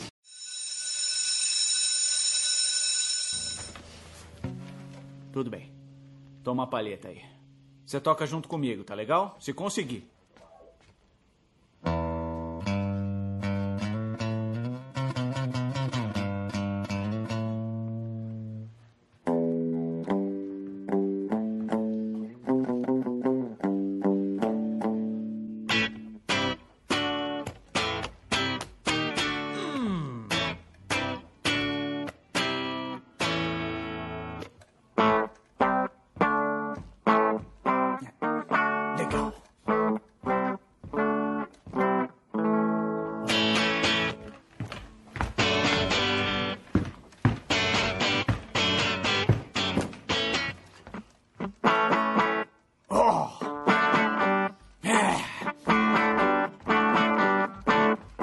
Legal, fica quietinho aí, hein? Não se mexe. Open up, honey, it's your lover boy, me that's knocking. Why don't you listen to me, sugar? All the cats are at the high school rocking. Honey, get your bopping shoes before the jukebox blows the fuse. Hey, everybody hopping, everybody's bopping, bopping. Por falar em Xuxa, me lembrou que a Sasha é alfabetizada em inglês. E me lembrou que nós não falamos inglês porque nós falamos português, né, Aldag? Quem falou? Quem falou que a gente fala português, aí? Não, alguém. É, tá na minha certidão de nascimento que eu sou brasileiro, então eu falo português. Cara, se tem a matéria que eu mais odiava na escola, de verdade. Eu preferi estudar 5 aulas de química num dia do que ter uma aula de português, Trabuco. Cara, português pra mim era a pior matéria que existia, velho. Pior. Não, sem dúvida, sem dúvida nenhuma. Pra mim também, é o pior que existe. Nossa, quer ver quando pegava pra estudar aqueles pronomes, conjugação de tempo adverbial. Cara, não faz sentido, porque no dia a dia ninguém usa essa merda. Eu odeio tanto que eu que faço os posts na página do NP, né? Os ouvintes já repararam já que existem vários erros de português, né? Nos nossos posts. Inclusive na capa do episódio, né? Que igual do episódio da Rússia, né? Nossa, tava foda aquele. Tá lá até hoje, viu? Cara. Tá lá até hoje. Poucas pessoas separaram naquilo. Mas segundo a nova ortografia, né? A nossa nova correção ortográfica, nós fumo, tá tudo certo. Então não tem nada errado no que você escreve. Presidenta. Exato, cara. Não tem nada errado. Legalizaram a burrice, então tamo aí. Agora nós somos PHD no negócio, né? Claro. Se tem um negócio que nós sabe é de burrice, velho. Mas vamos trazer o primeiro assunto aqui, só pra começar ferrando com todo mundo? Por favor. O primeiro assunto que eu vou falar então, Trabuco, é uma coisa que realmente é uma merda. É o tal de discurso direto ou indireto. Cara, o discurso direto... Fale-me mais sobre isso. Eu vi você com a mão no queixo, se encostando a barba. O discurso direto, Trabuco e ouvintes, é o recurso literário em que o personagem ganha voz sem a interferência do narrador. Já no indireto, não há diálogo. A história é inteiramente contada pelo narrador. Entendeu? Cara, não... De verdade, velho. Eu só uso essa porra aí quando eu tô jogando uma indireta em alguém, né? Só isso. Jogando indiretas? É, na verdade eu não sou muito de jogar indireta, né? Então... Você me conhece, sabe que eu sou idiota. Então eu tô ao ponto de não conseguir nem jogar uma indireta. Já vai na larga. Pois é, não tem muito tempo pra isso. Um outro item que eu aprendi nas minhas aulas de português, que esse só tem um nome bonito pra mim, o nome é bonito, né, cara? Mas... Para que eu utilizo isso? Que é o pretérito mais que perfeito, cara. É, que coisa mais linda, velho. O nome, como você disse, o nome é bonito, mas a aplicabilidade dele... Fala aí, Trabuco. Oh, o pretérito mais que perfeito, ele é um tempo verbal que é usado quando se fala sobre ações concluídas no passado, antes de o outro, de fato, já ter terminado. Ou seja, aconteceu antes do acontecido. Por exemplo, olha as explicações. A bola entrou quando o árbitro apitou. Pretérito perfeito. Quando o árbitro apitou, a bola já entrara. Pretérito mais que perfeito. A bola já havia entrado. Agora eu te pergunto, Eudaque, a bola entrou? Ou ela já havia entrado? Respondi sua pergunta com outra pergunta e você ficou de saia curta. Ah, não, porque não cabe no contexto. Eu acho que você se utilizou de discurso direto agora. Isso, eu fiz um discurso direto. Olha, tá aí, vendo, velho? Aí, velho, a gente não aprende na escola, mas aprende ouvindo podcast. Ah, chupa, professores. Pois é. Vamos dar mais um exemplo, então, desse pretérito mais que perfeito, Trabuco? Por favor. Só pra clarear, então, pro nosso ouvinte aí. Olha, vamos lá, ouvinte, presta atenção. Quando a professora começou a explicar, Ana chegou. Isso é o pretérito perfeito. Certo. Agora vamos pro pretérito mais do que perfeito. Quando Ana chegou, a professora já começara a explicação. Só muda... Na verdade, ele muda o sujeito da frase, né? É, tipo... Migão, a ordem dos fatores não altera o produto. De qualquer jeito, a aula já tinha começado quando Ana chegou. É simples, né, velho? É simples, velho. Pra que ficar floreando uma coisa que é só falar que a aula já começou? Não, pelo que eu entendo, ele só muda... Eu acho até que a sua... Eu não lembro, velho, de verdade. Posso estar falando muita água aqui, mas, por exemplo, nessa frase da Ana, no caso, o sujeito da primeira frase, quando a professora começou a explicação, Ana chegou, então ela é o foco principal da frase, a Ana. Na segunda frase, que tem o mesmo significado, quando Ana chegou, a professora já começara a explicação. Então a professora vira ser o foco da frase, vira ser o sujeito, né? Mas assim... É a mesma coisa. Eu vou pegar a sua explicação como válida, porque... De qualquer jeito, consegue me validar ela, né?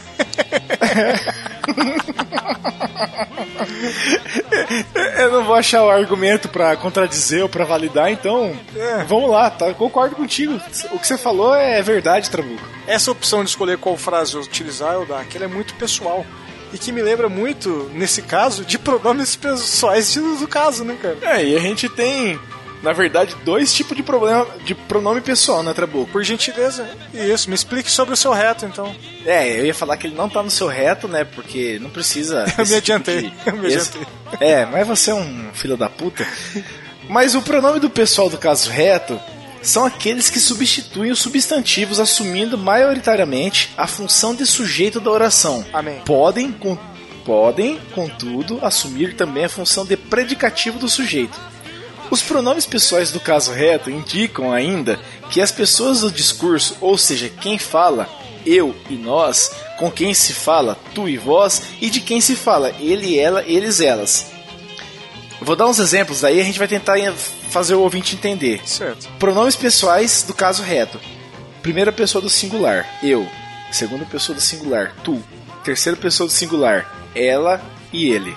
Primeira pessoa do plural, nós. Segunda pessoa do plural, vós. Terceira pessoa do plural, eles e elas. Exemplo: eu escrevi o texto. Ok. Outro exemplo: tu escrevestes o texto. Outro exemplo: ele escreveu o texto. Outro exemplo: nós escrevemos o texto.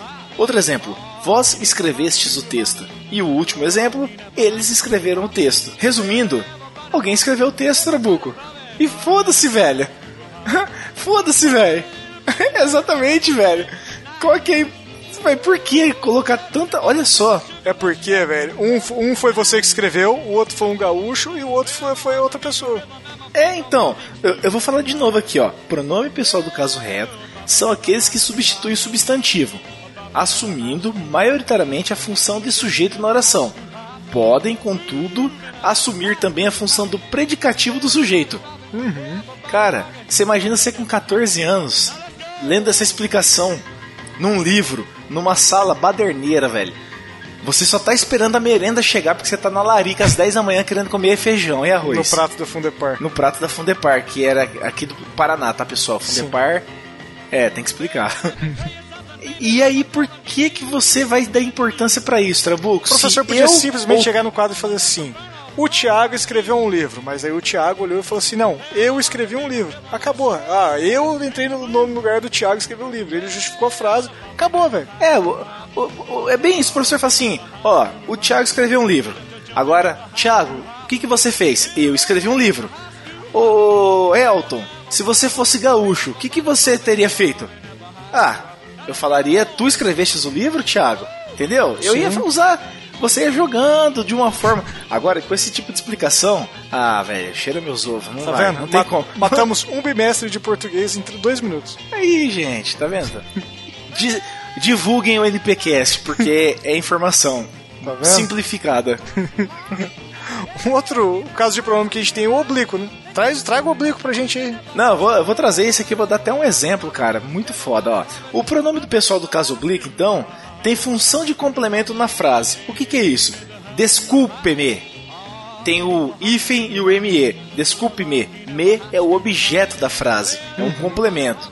Tá? Os pronomes oblíquos subdividem-se em oblíquos átomos, nunca precedidos de preposição. São eles me, te, se, ó, me, te, se, se, o, a, lhe, nós, vós, se, o, as, lhes.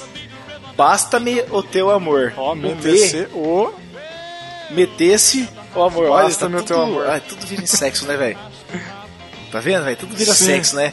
Aí a gente tem também o oblíquo tônicos, tá? Sempre precedidos de preposição. A preposição a, de, em, por.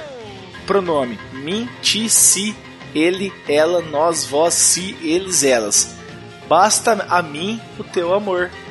Oh. Você vê que o oblíquo átomo, basta-me o teu amor. Já no tônico, basta a mim o teu amor. Ou seja, decore os pronomes e vê se ele tá no final ou na frente da palavra. Acabou, né? Cara, quando eu reprovei o português lá no Santo Inácio, também na 5ª série, uma das matérias que tinham que eu tinha me fudido eram os pronomes pessoais do caso oblíquo. E eu juro, por tudo, velho, por tudo. Eu fiquei muito frustrado quando começamos a montar essa pauta, porque eu tinha um conceito de pronome pessoal do caso oblíquo. Eu lembrava a ordem. Aí eu comecei a ler isso aqui e não fazia nenhum sentido pra mim, tá bom? Porque o que eu estudei tanto pra aprender, velho, e acabei reprovando, e agora eu percebi que eu tava errado, agora eu descobri que eu tava errado realmente, era que os pronomes pessoais do caso oblíquo eram me comigo, te contigo, se consigo, nós conosco, vós convosco, se... Velho, eu decorei isso e agora tudo ficou mais claro do que eu reprovei. Não tem nada a ver, velho. Não tem nada a ver com essa porra. Ah, velho. E no final das contas, aqui nesses exemplos, só basta o amor da pessoa pra ele, velho. Sim, cara. Tendo amor, você é feliz, velho. Você não precisa saber falar certo. O exemplo vem muito a calhar. Foda-se o jeito que você fala, né? Basta a mim o teu amor. Acabou. Falando em amor, me lembra a várias pessoas, me lembra a suruba e me lembra a coletivos. Coletivo é muito bom para essa rapa, pois exatamente. O povo aglomerado teve muito se esfregar. É, substantivos coletivos esses. Esse aqui é legal. Ah, esse é legal, cara. O substantivo coletivo, tá, que vou sumir aqui um pouquinho, é o substantivo comum que, mesmo singular, indica um agrupamento, multiplicidade de seres de uma mesma espécie. Lembrei do cast passado, hein? Sim, pô, legal isso aí. Nós temos a alcateia de lobos. Vários lobos são alcateias. Ilhas. Um arquipélago é um conjunto de ilhas. Bando de aves, de ciganos, de malfeitores. Isso eu não conhecia. O bando, né, no caso. Ah. É, no caso, o bando. Ah, tá. O bando D pode ser utilizado para aves, ciganos. Isso, para aves, ciganos. Ou seja, cuidado que os ciganos eles voam e cagam na sua cabeça. Isso, faz todo sentido. Sim, a cáfila para cogumelos, cardume para peixes. Camelos, tá? Camelos e cogumelos. Ai, gravar de muito ácido. Foda. É, deve ser esse bando de matula que a gente tem desses desordeiros, né? Esses vadios, né? Esses vadios.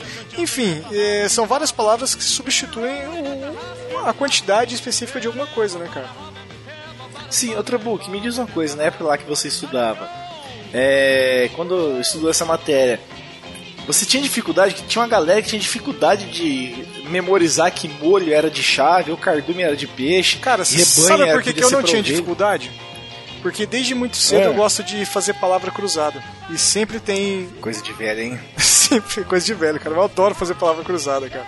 E sempre tem lá, coletivo de tal coisa, 9 letras. E você tem que saber o que é. É, então você, de uma forma ou de outra, você sabia. De uma forma ou de outra eu sabia, cara. É, sim, é, claro que tem palavras, umas ou outras, assim, que não... que foge da cabeça às vezes. Mas, no geral, eu nunca tive dificuldade em saber o coletivo de alguma coisa. Ah, tipo coletivo de caravana eu sempre soube porque eu vi no Topa Tudo por Dinheiro. Coletivo de caravana no Topa Tudo? Eu não lembro a frase destacada. Não, velho. No caso, o substantivo coletivo ali, caravana. Caravana pode ser de viajante, de peregrino, de estudantes.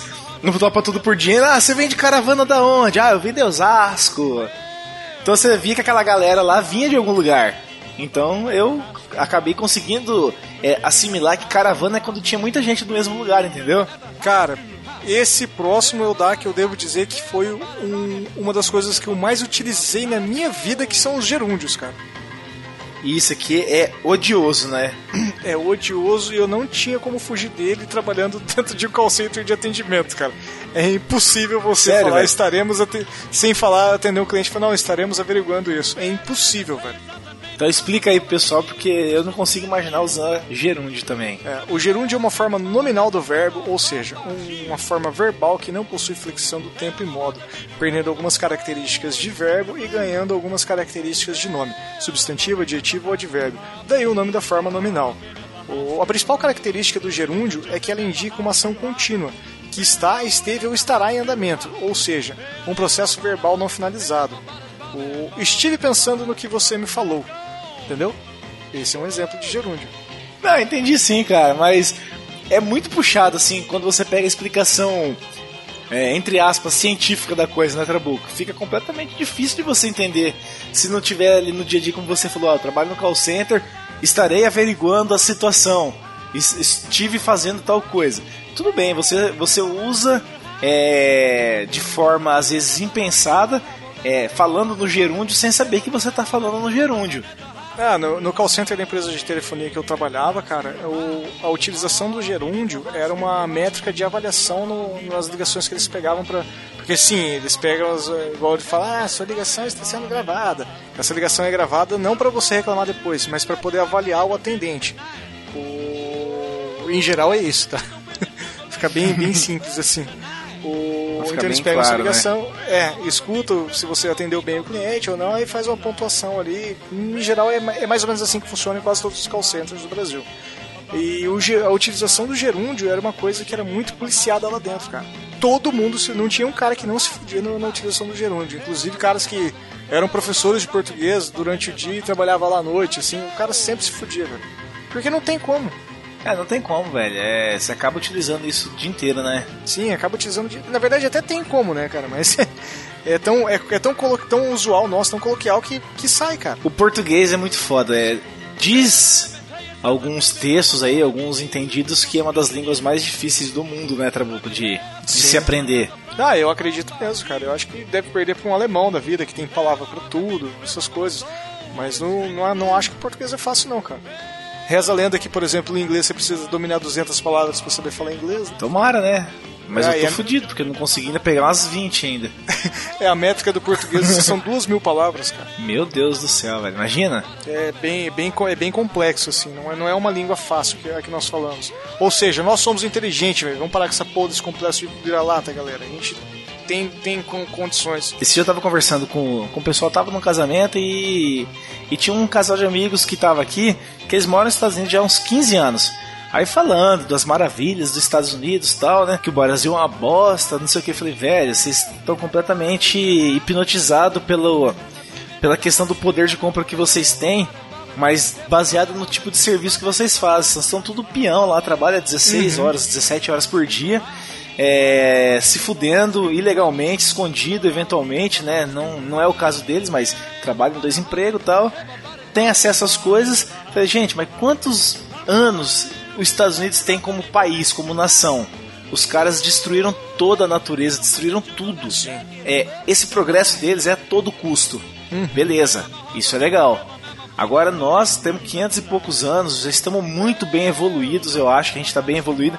E nós precisamos de tempo também para chegar lá, né, Trabuco? Sim, claro. Então tem que parar com esse negócio de coitadismo, de síndrome de vira-lata, que a gente é foda, velho. A gente é foda pra caralho, a gente é criativo, inventivo. E só precisa parar com essa síndrome de coitadismo e se espelhar nos americanos peito, né, mais. Estufa o peito, mano. Exatamente. Mesmo não sendo bom, fala assim, não, você é foda, não sei o que, você tem que valorizar o que é seu, né, velho? Estufa o feito e vai pra cima, cara. É isso aí, cara. Ó do piano, chega junto aí. Tá bom. Como se chama? Lawrence. Lawrence, já tocou teclado? Algum eletrônico? Não, eu só toco piano. Tudo bem, beleza, sem erro. Experimente isso aqui pra mim, tá? Experimente isso aqui na contagem. Falou? 1, 2, 3, 4. É.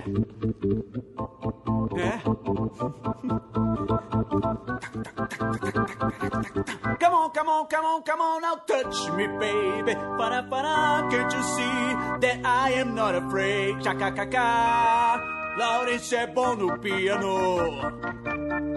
Vai tocar rock no meu show. Hacacacá, para, tá perfeito. Você é perfeito, cara. Fica na boa aí, tá?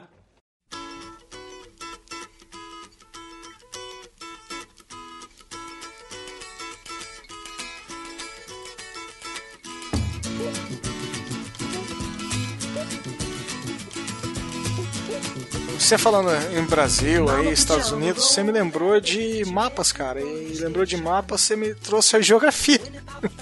Puta, a geografia também era um negócio complicado, hein, Trabuco? Pra falar sobre ela, confesso que foi uma das matérias assim que eu sofri um pouco, porque meu pai era professor da Universidade Estadual aqui de Maringá, de geografia. Não sei se você sabe disso. Sim, a gente falou inclusive sobre isso no cast sobre vulcões. Ah, verdade, a gente comentou mesmo. Meu pai deu aula durante um tempo nessa universidade aqui e tal, e ele me cobrava muito da matéria de geografia. O detalhe é que geografia é tão foda, Trabuco, que das 60 pessoas que começaram o curso com o meu pai, até perguntei pra ele essa semana pra falar sobre esse assunto, somente o meu pai se formou, cara. Caralho, velho. Somente o meu pai se formou. O único aluno na colação de grau da matéria de geografia e que fez a formatura, cara. Olha que negócio foda que deve ser, né? E você vê que foda, velho. Depois os professores pedindo um maço de cigarro mentolado pros alunos pra dar nota.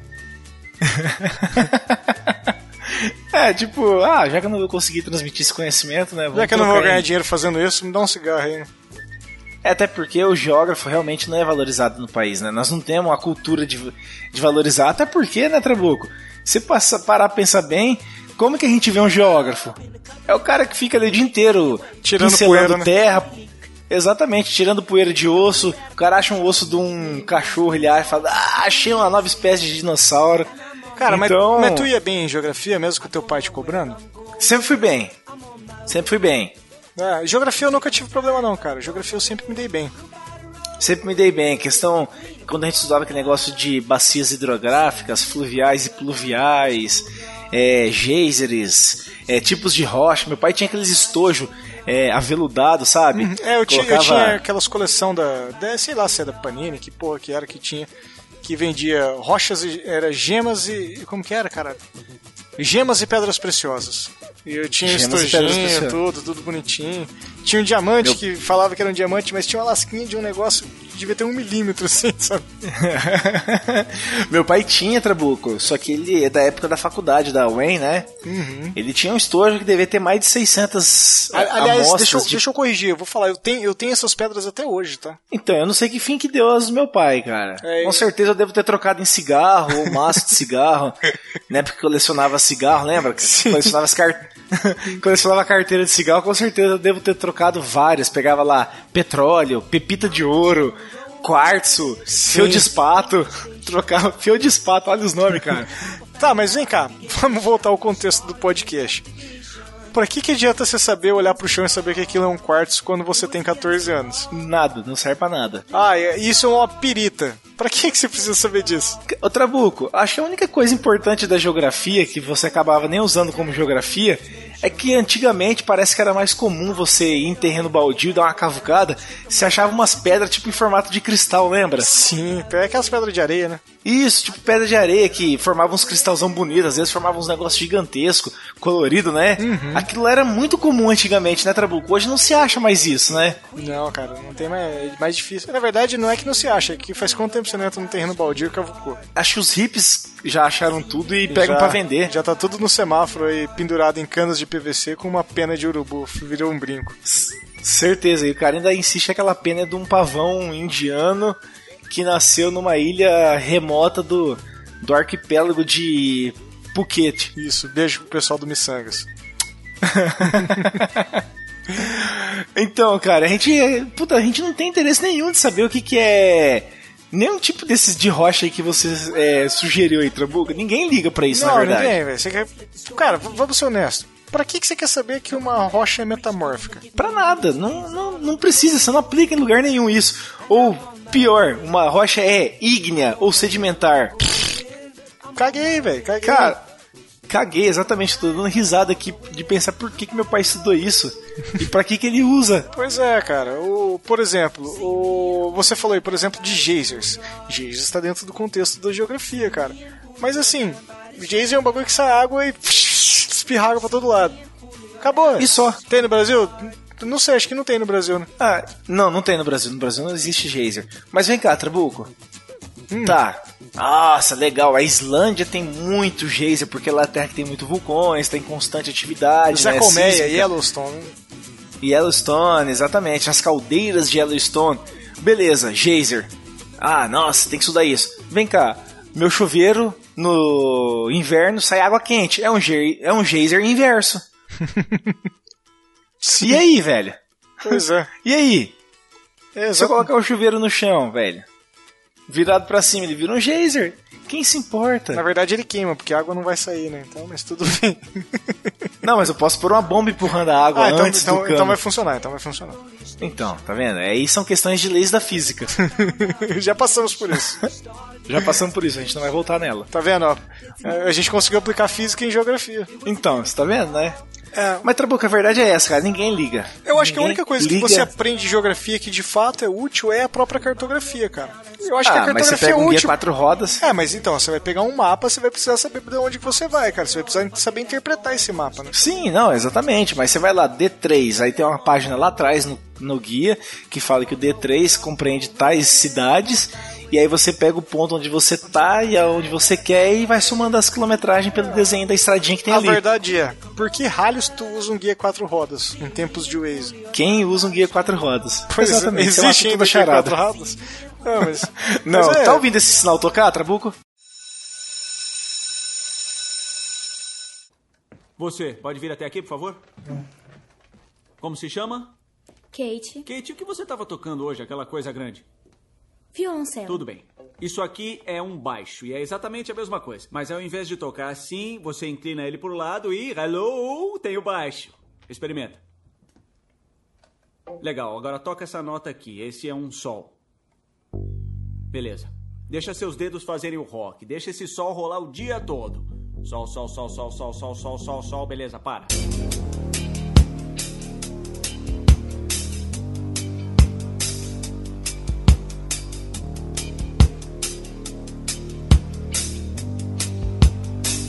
A próxima matéria que a gente tem aqui, na nossa próxima sala, eu acho que é a que eu mais me dei bem em todo o meu currículo escolar, cara, que é história, velho. Eu também, essa eu ia bem. Meu currículo entrou pra história, de fato, velho.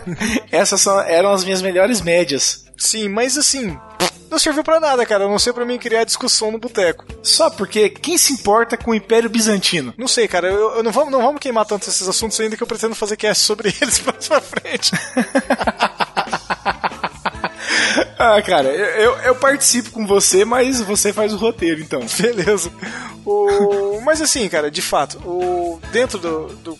Eu acho que, por exemplo, a Revolução Francesa. A Revolução Francesa dentro da cabeça da criança que tá escutando. Porque é uma criança que tá vendo que várias pessoas foram guilhotinadas ali, né? Então eu acho que você acaba formando um senso crítico dentro da cabeça dessa pessoa, sabendo que existe a possibilidade de revolução, né? De se rebelar contra o sistema, de acontecer algo de diferente. Mas assim, não é algo que seja fundamental para você ensinar ali. Criar o senso crítico, sim, mas não... passar por toda a história junto por uma criança, né? Ela não vai ter interesse de saber que tantas pessoas foram questionadas. Não, ela vai jogar Assassin's Creed, hoje ela vai aprender isso. É, então, exatamente. Você tem essas outras formas de aprender, né, que acaba trazendo. Pô, você fala do tear. Quem que se importa com o tear hoje em dia? Pois é, velho. Tô cagando pro tear, velho. Quem se importa, cara? Nem a Angelina Jolie se importou com ele no filme lá que ela fez, lembra? Com o Morgan Freeman? Sim. Nem... Caguei, velho. Ai. Caguei, velho. Cara, Guerra da Secessão. Que referência, véio. Bosta.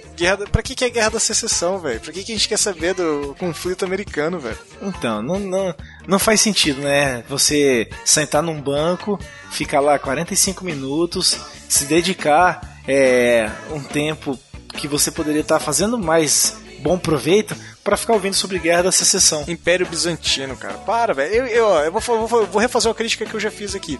Eu entendo você estudar a história do país, como o país virou, que ele é interessante você saber de onde nós saímos, aonde nós estamos e o que nós podemos chegar. O que você estava falando, a gente só tem 500 anos e está evoluindo aos poucos. É interessante você saber isso. Mas, porra, velho, você estudar a história de outros países e pincelar a sua história do Brasil, eu acho muita sacanagem. Né? E a história do Brasil, ela é somente pincelada superficialmente. No meu caso foi. No meu caso também. Vamos falar aqui. Vamos citar o que a gente aprendeu, Trabuco, na escola, ao longo da nossa vida, sobre Brasil, em história.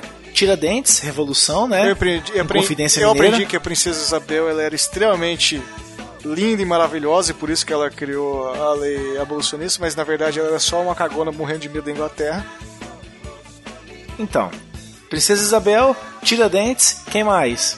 Ah, cara, a própria corte portuguesa vindo pro Brasil, a gente vê que eles vêm migrar para o Brasil porque eles querem construir uma nova pátria e unificar. Para, velho, os caras estavam fugindo da guerra, velho. Fala a verdade, né, cara? Pra quem que é na criança, velho?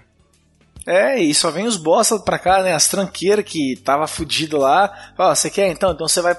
Pega esse barco aqui, vai navegar, vai lá pra Índia, encontra, traz coisa pra gente, né? Quem estudar Portugal fala que as navegações dizimaram quase 30% da população masculina de Portugal, colocando os caras em barco e mandando pra puta que pariu, que os barcos afundavam porque era tudo feito de merda, aquelas caravelas que ninguém sabe como chegou no Brasil direito. Então, velho, só contam mentira, né? Eles contam lá os jesuítas chegando, dando espelhinho em troca do ouro. É tão ínfimo, né, cara? É tão pinceladinho ali, tão curtinho, né? E é tão preconceituoso isso, velho. Falar que o jesuíta tava trocando espelho, sabe? É tão bizarro, velho. Chega a ser do mal, né? É do mal, cara. Pode ser de fato verdade, mas não foi exatamente isso, né? Então... com certeza não. É história invisível, cara. E... Tem algum baterista na casa? Eu toco percussão. Porque você não sabia tocar mais nada. Cala a boca. Vem aqui.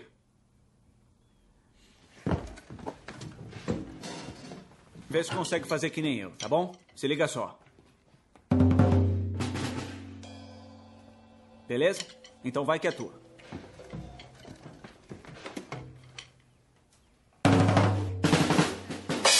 Legal! Tá muito bom, hein? Não sai daí, não.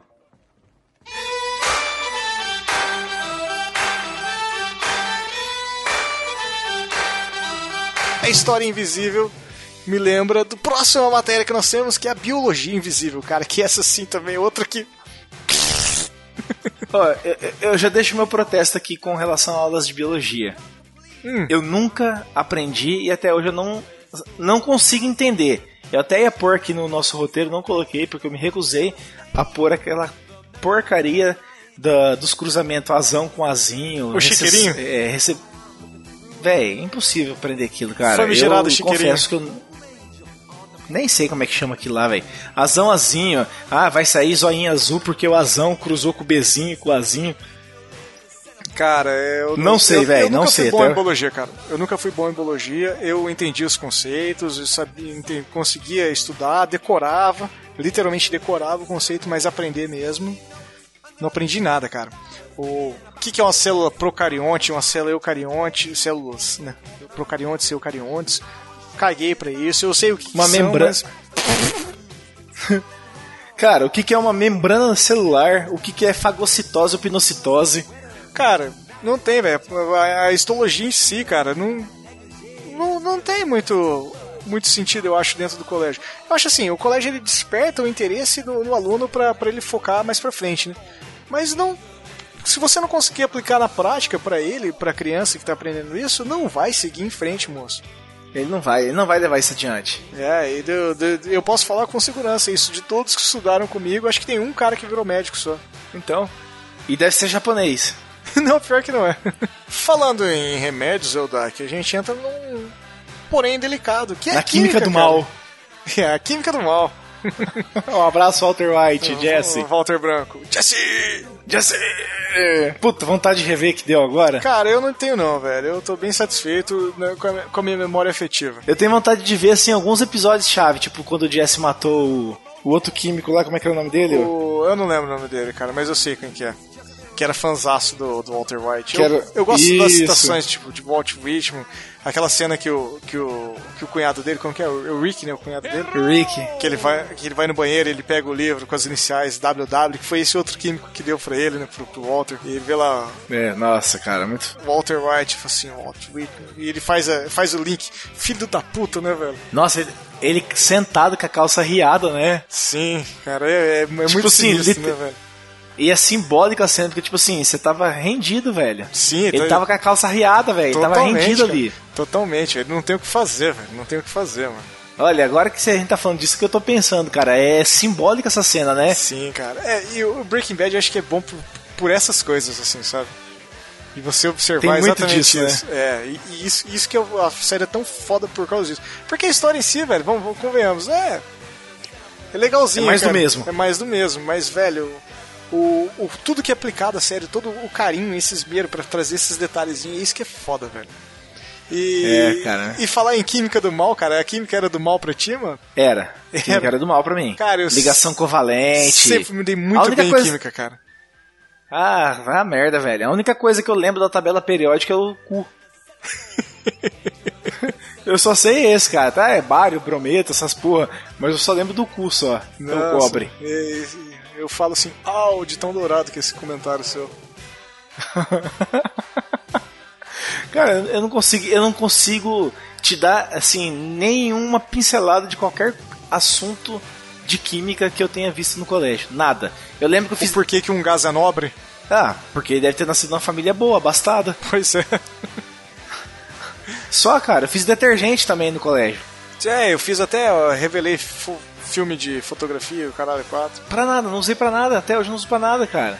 Cara, a única coisa que eu usava muito nas aulas de química, tirando o éter que a gente roubava, era o enxofre que a gente pegava pra tacar fogo na sala. Vai pro cemitério fazer festa. Eu era um péssimo aluno, velho. O cara roubava éter e enxofre, velho. Pensando produção bem, do... Desculpa, pai e mãe. Nossa, cara. E sua mãe ouve, vale ressaltar mais uma vez, né? Sua mãe ouve o que é. Estou ouvindo o pedido de desculpa aqui agora. Desculpa o dinheiro que vocês gastaram comigo.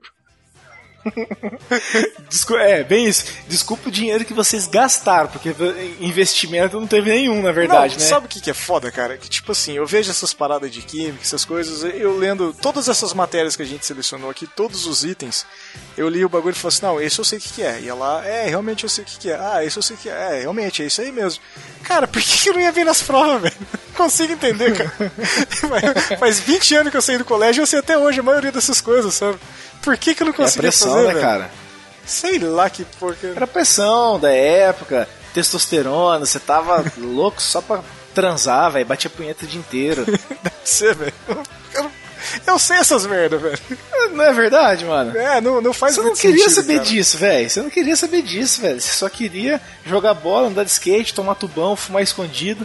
Você só queria fazer isso, velho. Pra que eu queria saber a reatividade química dos metais? Não serve pra nada. Não, cara, eu não ia ser alquimista, eu não queria misturar elementos. Nem o livro do Paulo Coelho Alquimista eu gostei, cara. Não, eu gostei quando eu era criança. Quando eu era criança, tá ouvindo? Agora já foi, já. Então, velho, já faz tempo pra caramba, já, né? Já faz muito tempo.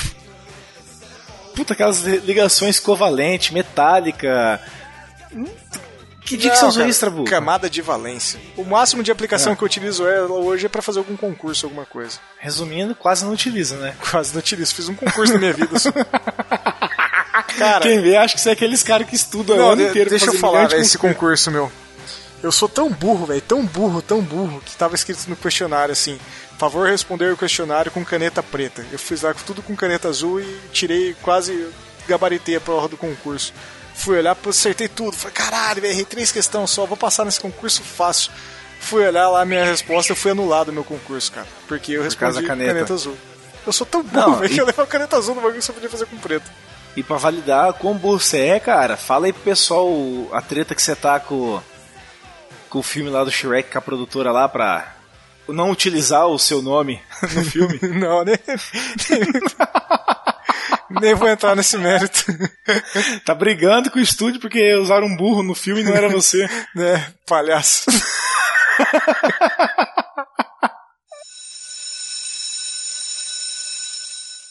Tudo bem, legal. Lawrence, me dá um sol.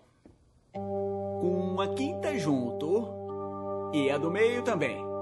Sem a do meio, mudei de ideia. Vai uma oitava abaixo. Agora me dá o ritmo. Bam, bam, bam, bam, bam, bam, bam, bam. É isso aí, agora mantenha o ritmo, vai, beleza. Kate, lembra daquela nota que eu te ensinei? O sol, isso, continua mandando bem, vamos lá.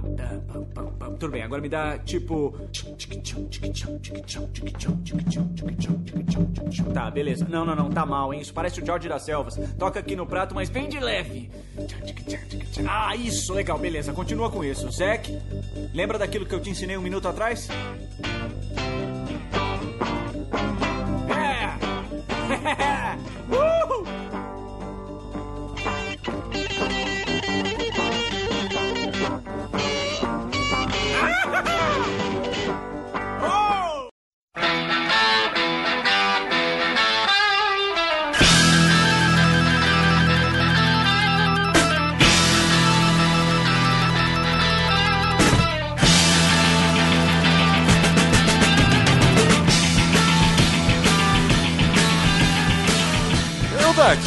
Acho que a gente pincelou bastante as matérias dentro do colégio, o que a gente lembra e as aplicações dela, porque de fato aplicações são muito ínfimas, assim, a utilização dela durante o nosso dia a dia, principalmente na nossa época escolar, é muito complicado de se ter isso e a utilização de fato. E eu acho que isso é uma grande deficiência, né, que a gente tem dentro do nosso ensino, cara. Eu acho que não. Como você vê uma possibilidade de melhora disso? Trabuco, sinceramente, cara, eu acho que o ensino como um todo, até tem que pensar bem para falar, mas eu acho que o ensino como um todo, a forma como é ensinado na escola, ela tem que ser repensada lá na raiz de como começam as coisas. Porque a forma como é feita, eu não vejo como motivar uma criança hoje, um adolescente, ainda mais, vamos comparar as gerações. Na nossa geração nós não tínhamos nada digital, basicamente todos os meios eram analógicos, certo? Certíssimo. Cara, hoje com tanto recurso, tanto acesso que as crianças têm de tablet, celular, computador, notebook, se a criança quiser aprender qualquer assunto desse, ela vai ali e ela vai procurar e talvez ela vai conseguir aprender mais fácil do que... estando numa sala de aula, porque ela pode entrar no YouTube da vida e assistir uma aula de química focada só em Torricelli. Sim. Ou só na teoria dos conjuntos, né? Ele vai assistir uma nerdologia e vai se dar muito melhor do que o professor passou pra ele, né? Exato, cara. Eu acho que o ensino como um todo, ele tem que ser repensado. É fácil de fazer isso? Não é. Concordo que não é. Vai ser feito isso? Tomara que algum dia seja feito. Até hoje, eu tava assistindo televisão, assim, e vi um comercial... de uma instituição de ensino aqui da nossa cidade, muito famosa e reconhecida, uma instituição particular. Marista. Não, cara, o Sesumar mesmo. Ah, sim. E a propaganda deles consistia no quê? Você que sempre sonhou que seu filho fizesse high school, agora é possível, tal. Os caras fizeram parceria com uma faculdade dos Estados Unidos, lá do Mississippi, do Missouri, e para ensinar criança lá no Objetivo, né, no caso, essa molecada, da forma que o americano é ensinado, cara. O high school. Sim, é o método então, de inclusão, né? O método, cara, você vê que os caras estão trazendo até isso de fora e vendendo, porque isso aí eles estão vendendo, né? Como uma forma de se ensinar e talvez se aprender, porque o americano ele é primeiro mundo, ele é evoluído, e eles estão vendendo isso como um produto, o high school. É, mas de fato é um produto, é uma forma diferente de ensino. A gente vê em tempos de escolas pipocando para todo lugar, escola Waldorf, escola Montessori, e eu acho muito interessante essa evolução do ensino que a gente está tendo e que vê uma perspectiva de melhora futura, pra gente não ter aquela coisa maçante que a gente tinha no colégio, cara. De sempre bater, sem sentido e sem levar pra lugar nenhum. E que isso faz a gente, o que eu disse, de saber o que era, mas cagava pras provas, sabe? Porque não havia muito sentido naquilo. A gente é de uma época, né, Trabuco, que eles incluíram na grade curricular do colégio, lá do segundo grau, filosofia, sociologia. Pra que isso? Não, cara, aí eu vou brigar contigo. Eu acho não, velho. Eu acho que tem que ter filosofia e sociologia, mas não da forma que foi aplicada. Eu não sei como mas foi pra então... você. Eu tive que fazer filosofia no colégio, e como que foi feito? Pra mim preencher minha grade, eu tinha que tirar o xerox de um livro de filosofia e entregar ele respondido já. Só que a hora que eu ia tirar o xerox, eu tinha o xerox do lado no próprio colégio com o gabarito para respostas. Como eles não deram as aulas, eu só para me fazer que eu fiz o preenchimento da matéria curricular, eu só tinha que entregar respondido. E o colégio oferecia já as respostas. Mas Trabuco, para mim, cara, que eu sou um pouquinho mais velho que você, quando eles implementaram isso, era um professor whatever, cara, total, chegava lá com um livro Karl Marx, que nada tem a ver talvez com o contexto que era imaginado de ser passado, uns livros, uns negócios estranhos, e você com 16 anos ouvindo essas coisas, cara, talvez, sim, tem que ser colocado a sociologia, a filosofia como uma matéria, tudo bem, até acho que pode ser que tenha assim, mas não do jeito que um professor de história dá a aula de história pra você, resume o capítulo tal, pega lá Karl Marx, eu fui reprovado em ensino religioso porque eu briguei que eles só falavam sobre Cristo no colégio, né? Então, cara, é isso que eu tô falando.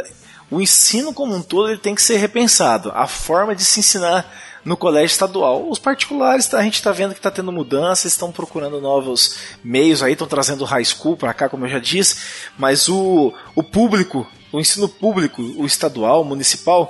Realmente, cara, eu acho que precisa ter uma atualização da forma como é passada. Deixa eu fazer um adendo. Eu procurei muito escolinha pro meu filho agora, né? Que vai entrar agora, começando... Coloca até que eu frisei hoje pra você, né? Fiquei a manhã inteira correndo atrás disso. E até recomendo a todos os ouvintes, mandei um comentário pros caras, eu gosto muito do programa deles, que é o podcast novo, que é o Tricô de Pais. Que eles falam muito sobre esse período de você matricular os filhos. E eles falam que optaram pela escola municipal. E o ensino municipal aqui no Brasil, salva várias exceções, aqui no Paraná onde a gente tem um ensino muito bom, tá, Eldar? E eu acabei optando pelo municipal, porque a hora que eu visitei a estrutura do colégio, eu vi como que funciona, vi as aulas, vi tudo. Cara, tem até aula de inglês, velho, no bagulho. Se a criança vai aprender, não sei. Mas a forma como é ensinada, se isso fosse até a oitava série, caralho, velho, que bagulho foda, velho, que bagulho massa, assim, sabe? Não, eu também procurei muito, tô procurando ainda, que também o meu filho vai entrar na escola, estão procurando o melhor tipo de método, né? E realmente, cara, o municipal, tanto que o municipal nosso aqui tem uma escola que é aqui perto de casa, olha só, uma escola rural aqui perto de casa, que um aluno ganhou segundo lugar de redação no Brasil, cara. Pois é, velho. De literatura. O moleque escreveu uma redação à literatura lá fantástica, ficou em segundo lugar no Brasil como um todo, numa escola municipal. Tão menosprezada escola rural, né? Exatamente, tão esquecida. Sim, tão esquecida. Não é pra aprender a contar porco, né? Que tem essa porra. Exatamente, velho. Você falou tudo. Os caras acham que é só pra contar porco e pé de soja, né? A gente fez esse cast não pra gente falar como a gente é burro, como que não sei o quê. É simplesmente pra mostrar como a forma de ensino é feita no Brasil, como ela de fato tinha que ser aplicada. Porque, por mais que a gente entenda os conceitos, hoje a gente sabe a aplicação de muitas dessas coisas, na época a gente não sabia. E até hoje a gente não concorda com a aplicação dela feita daquela forma, né, Odak?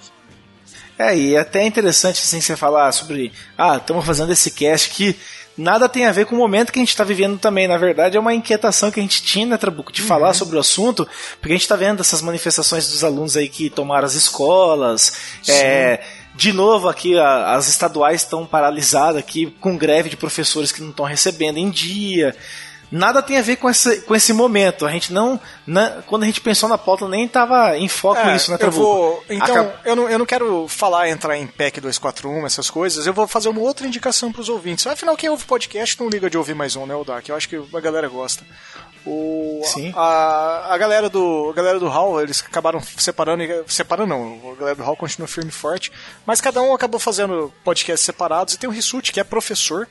E ele lançou o podcast dele, que é o Rissuti Resmunga, porque o Rissuti é um resmungão do caralho. E ele fez um dos episódios dele, se eu não me engano, o segundo episódio, é sobre a PEC 241. Cara, é fantástico, assim. Tudo que eu queria falar e explicar, que eu queria parar e bater aqui, o cara falou, então acho que antes de eu falar, já vale a indicação, porque o que eu queria falar, o cara falou tudo, assim.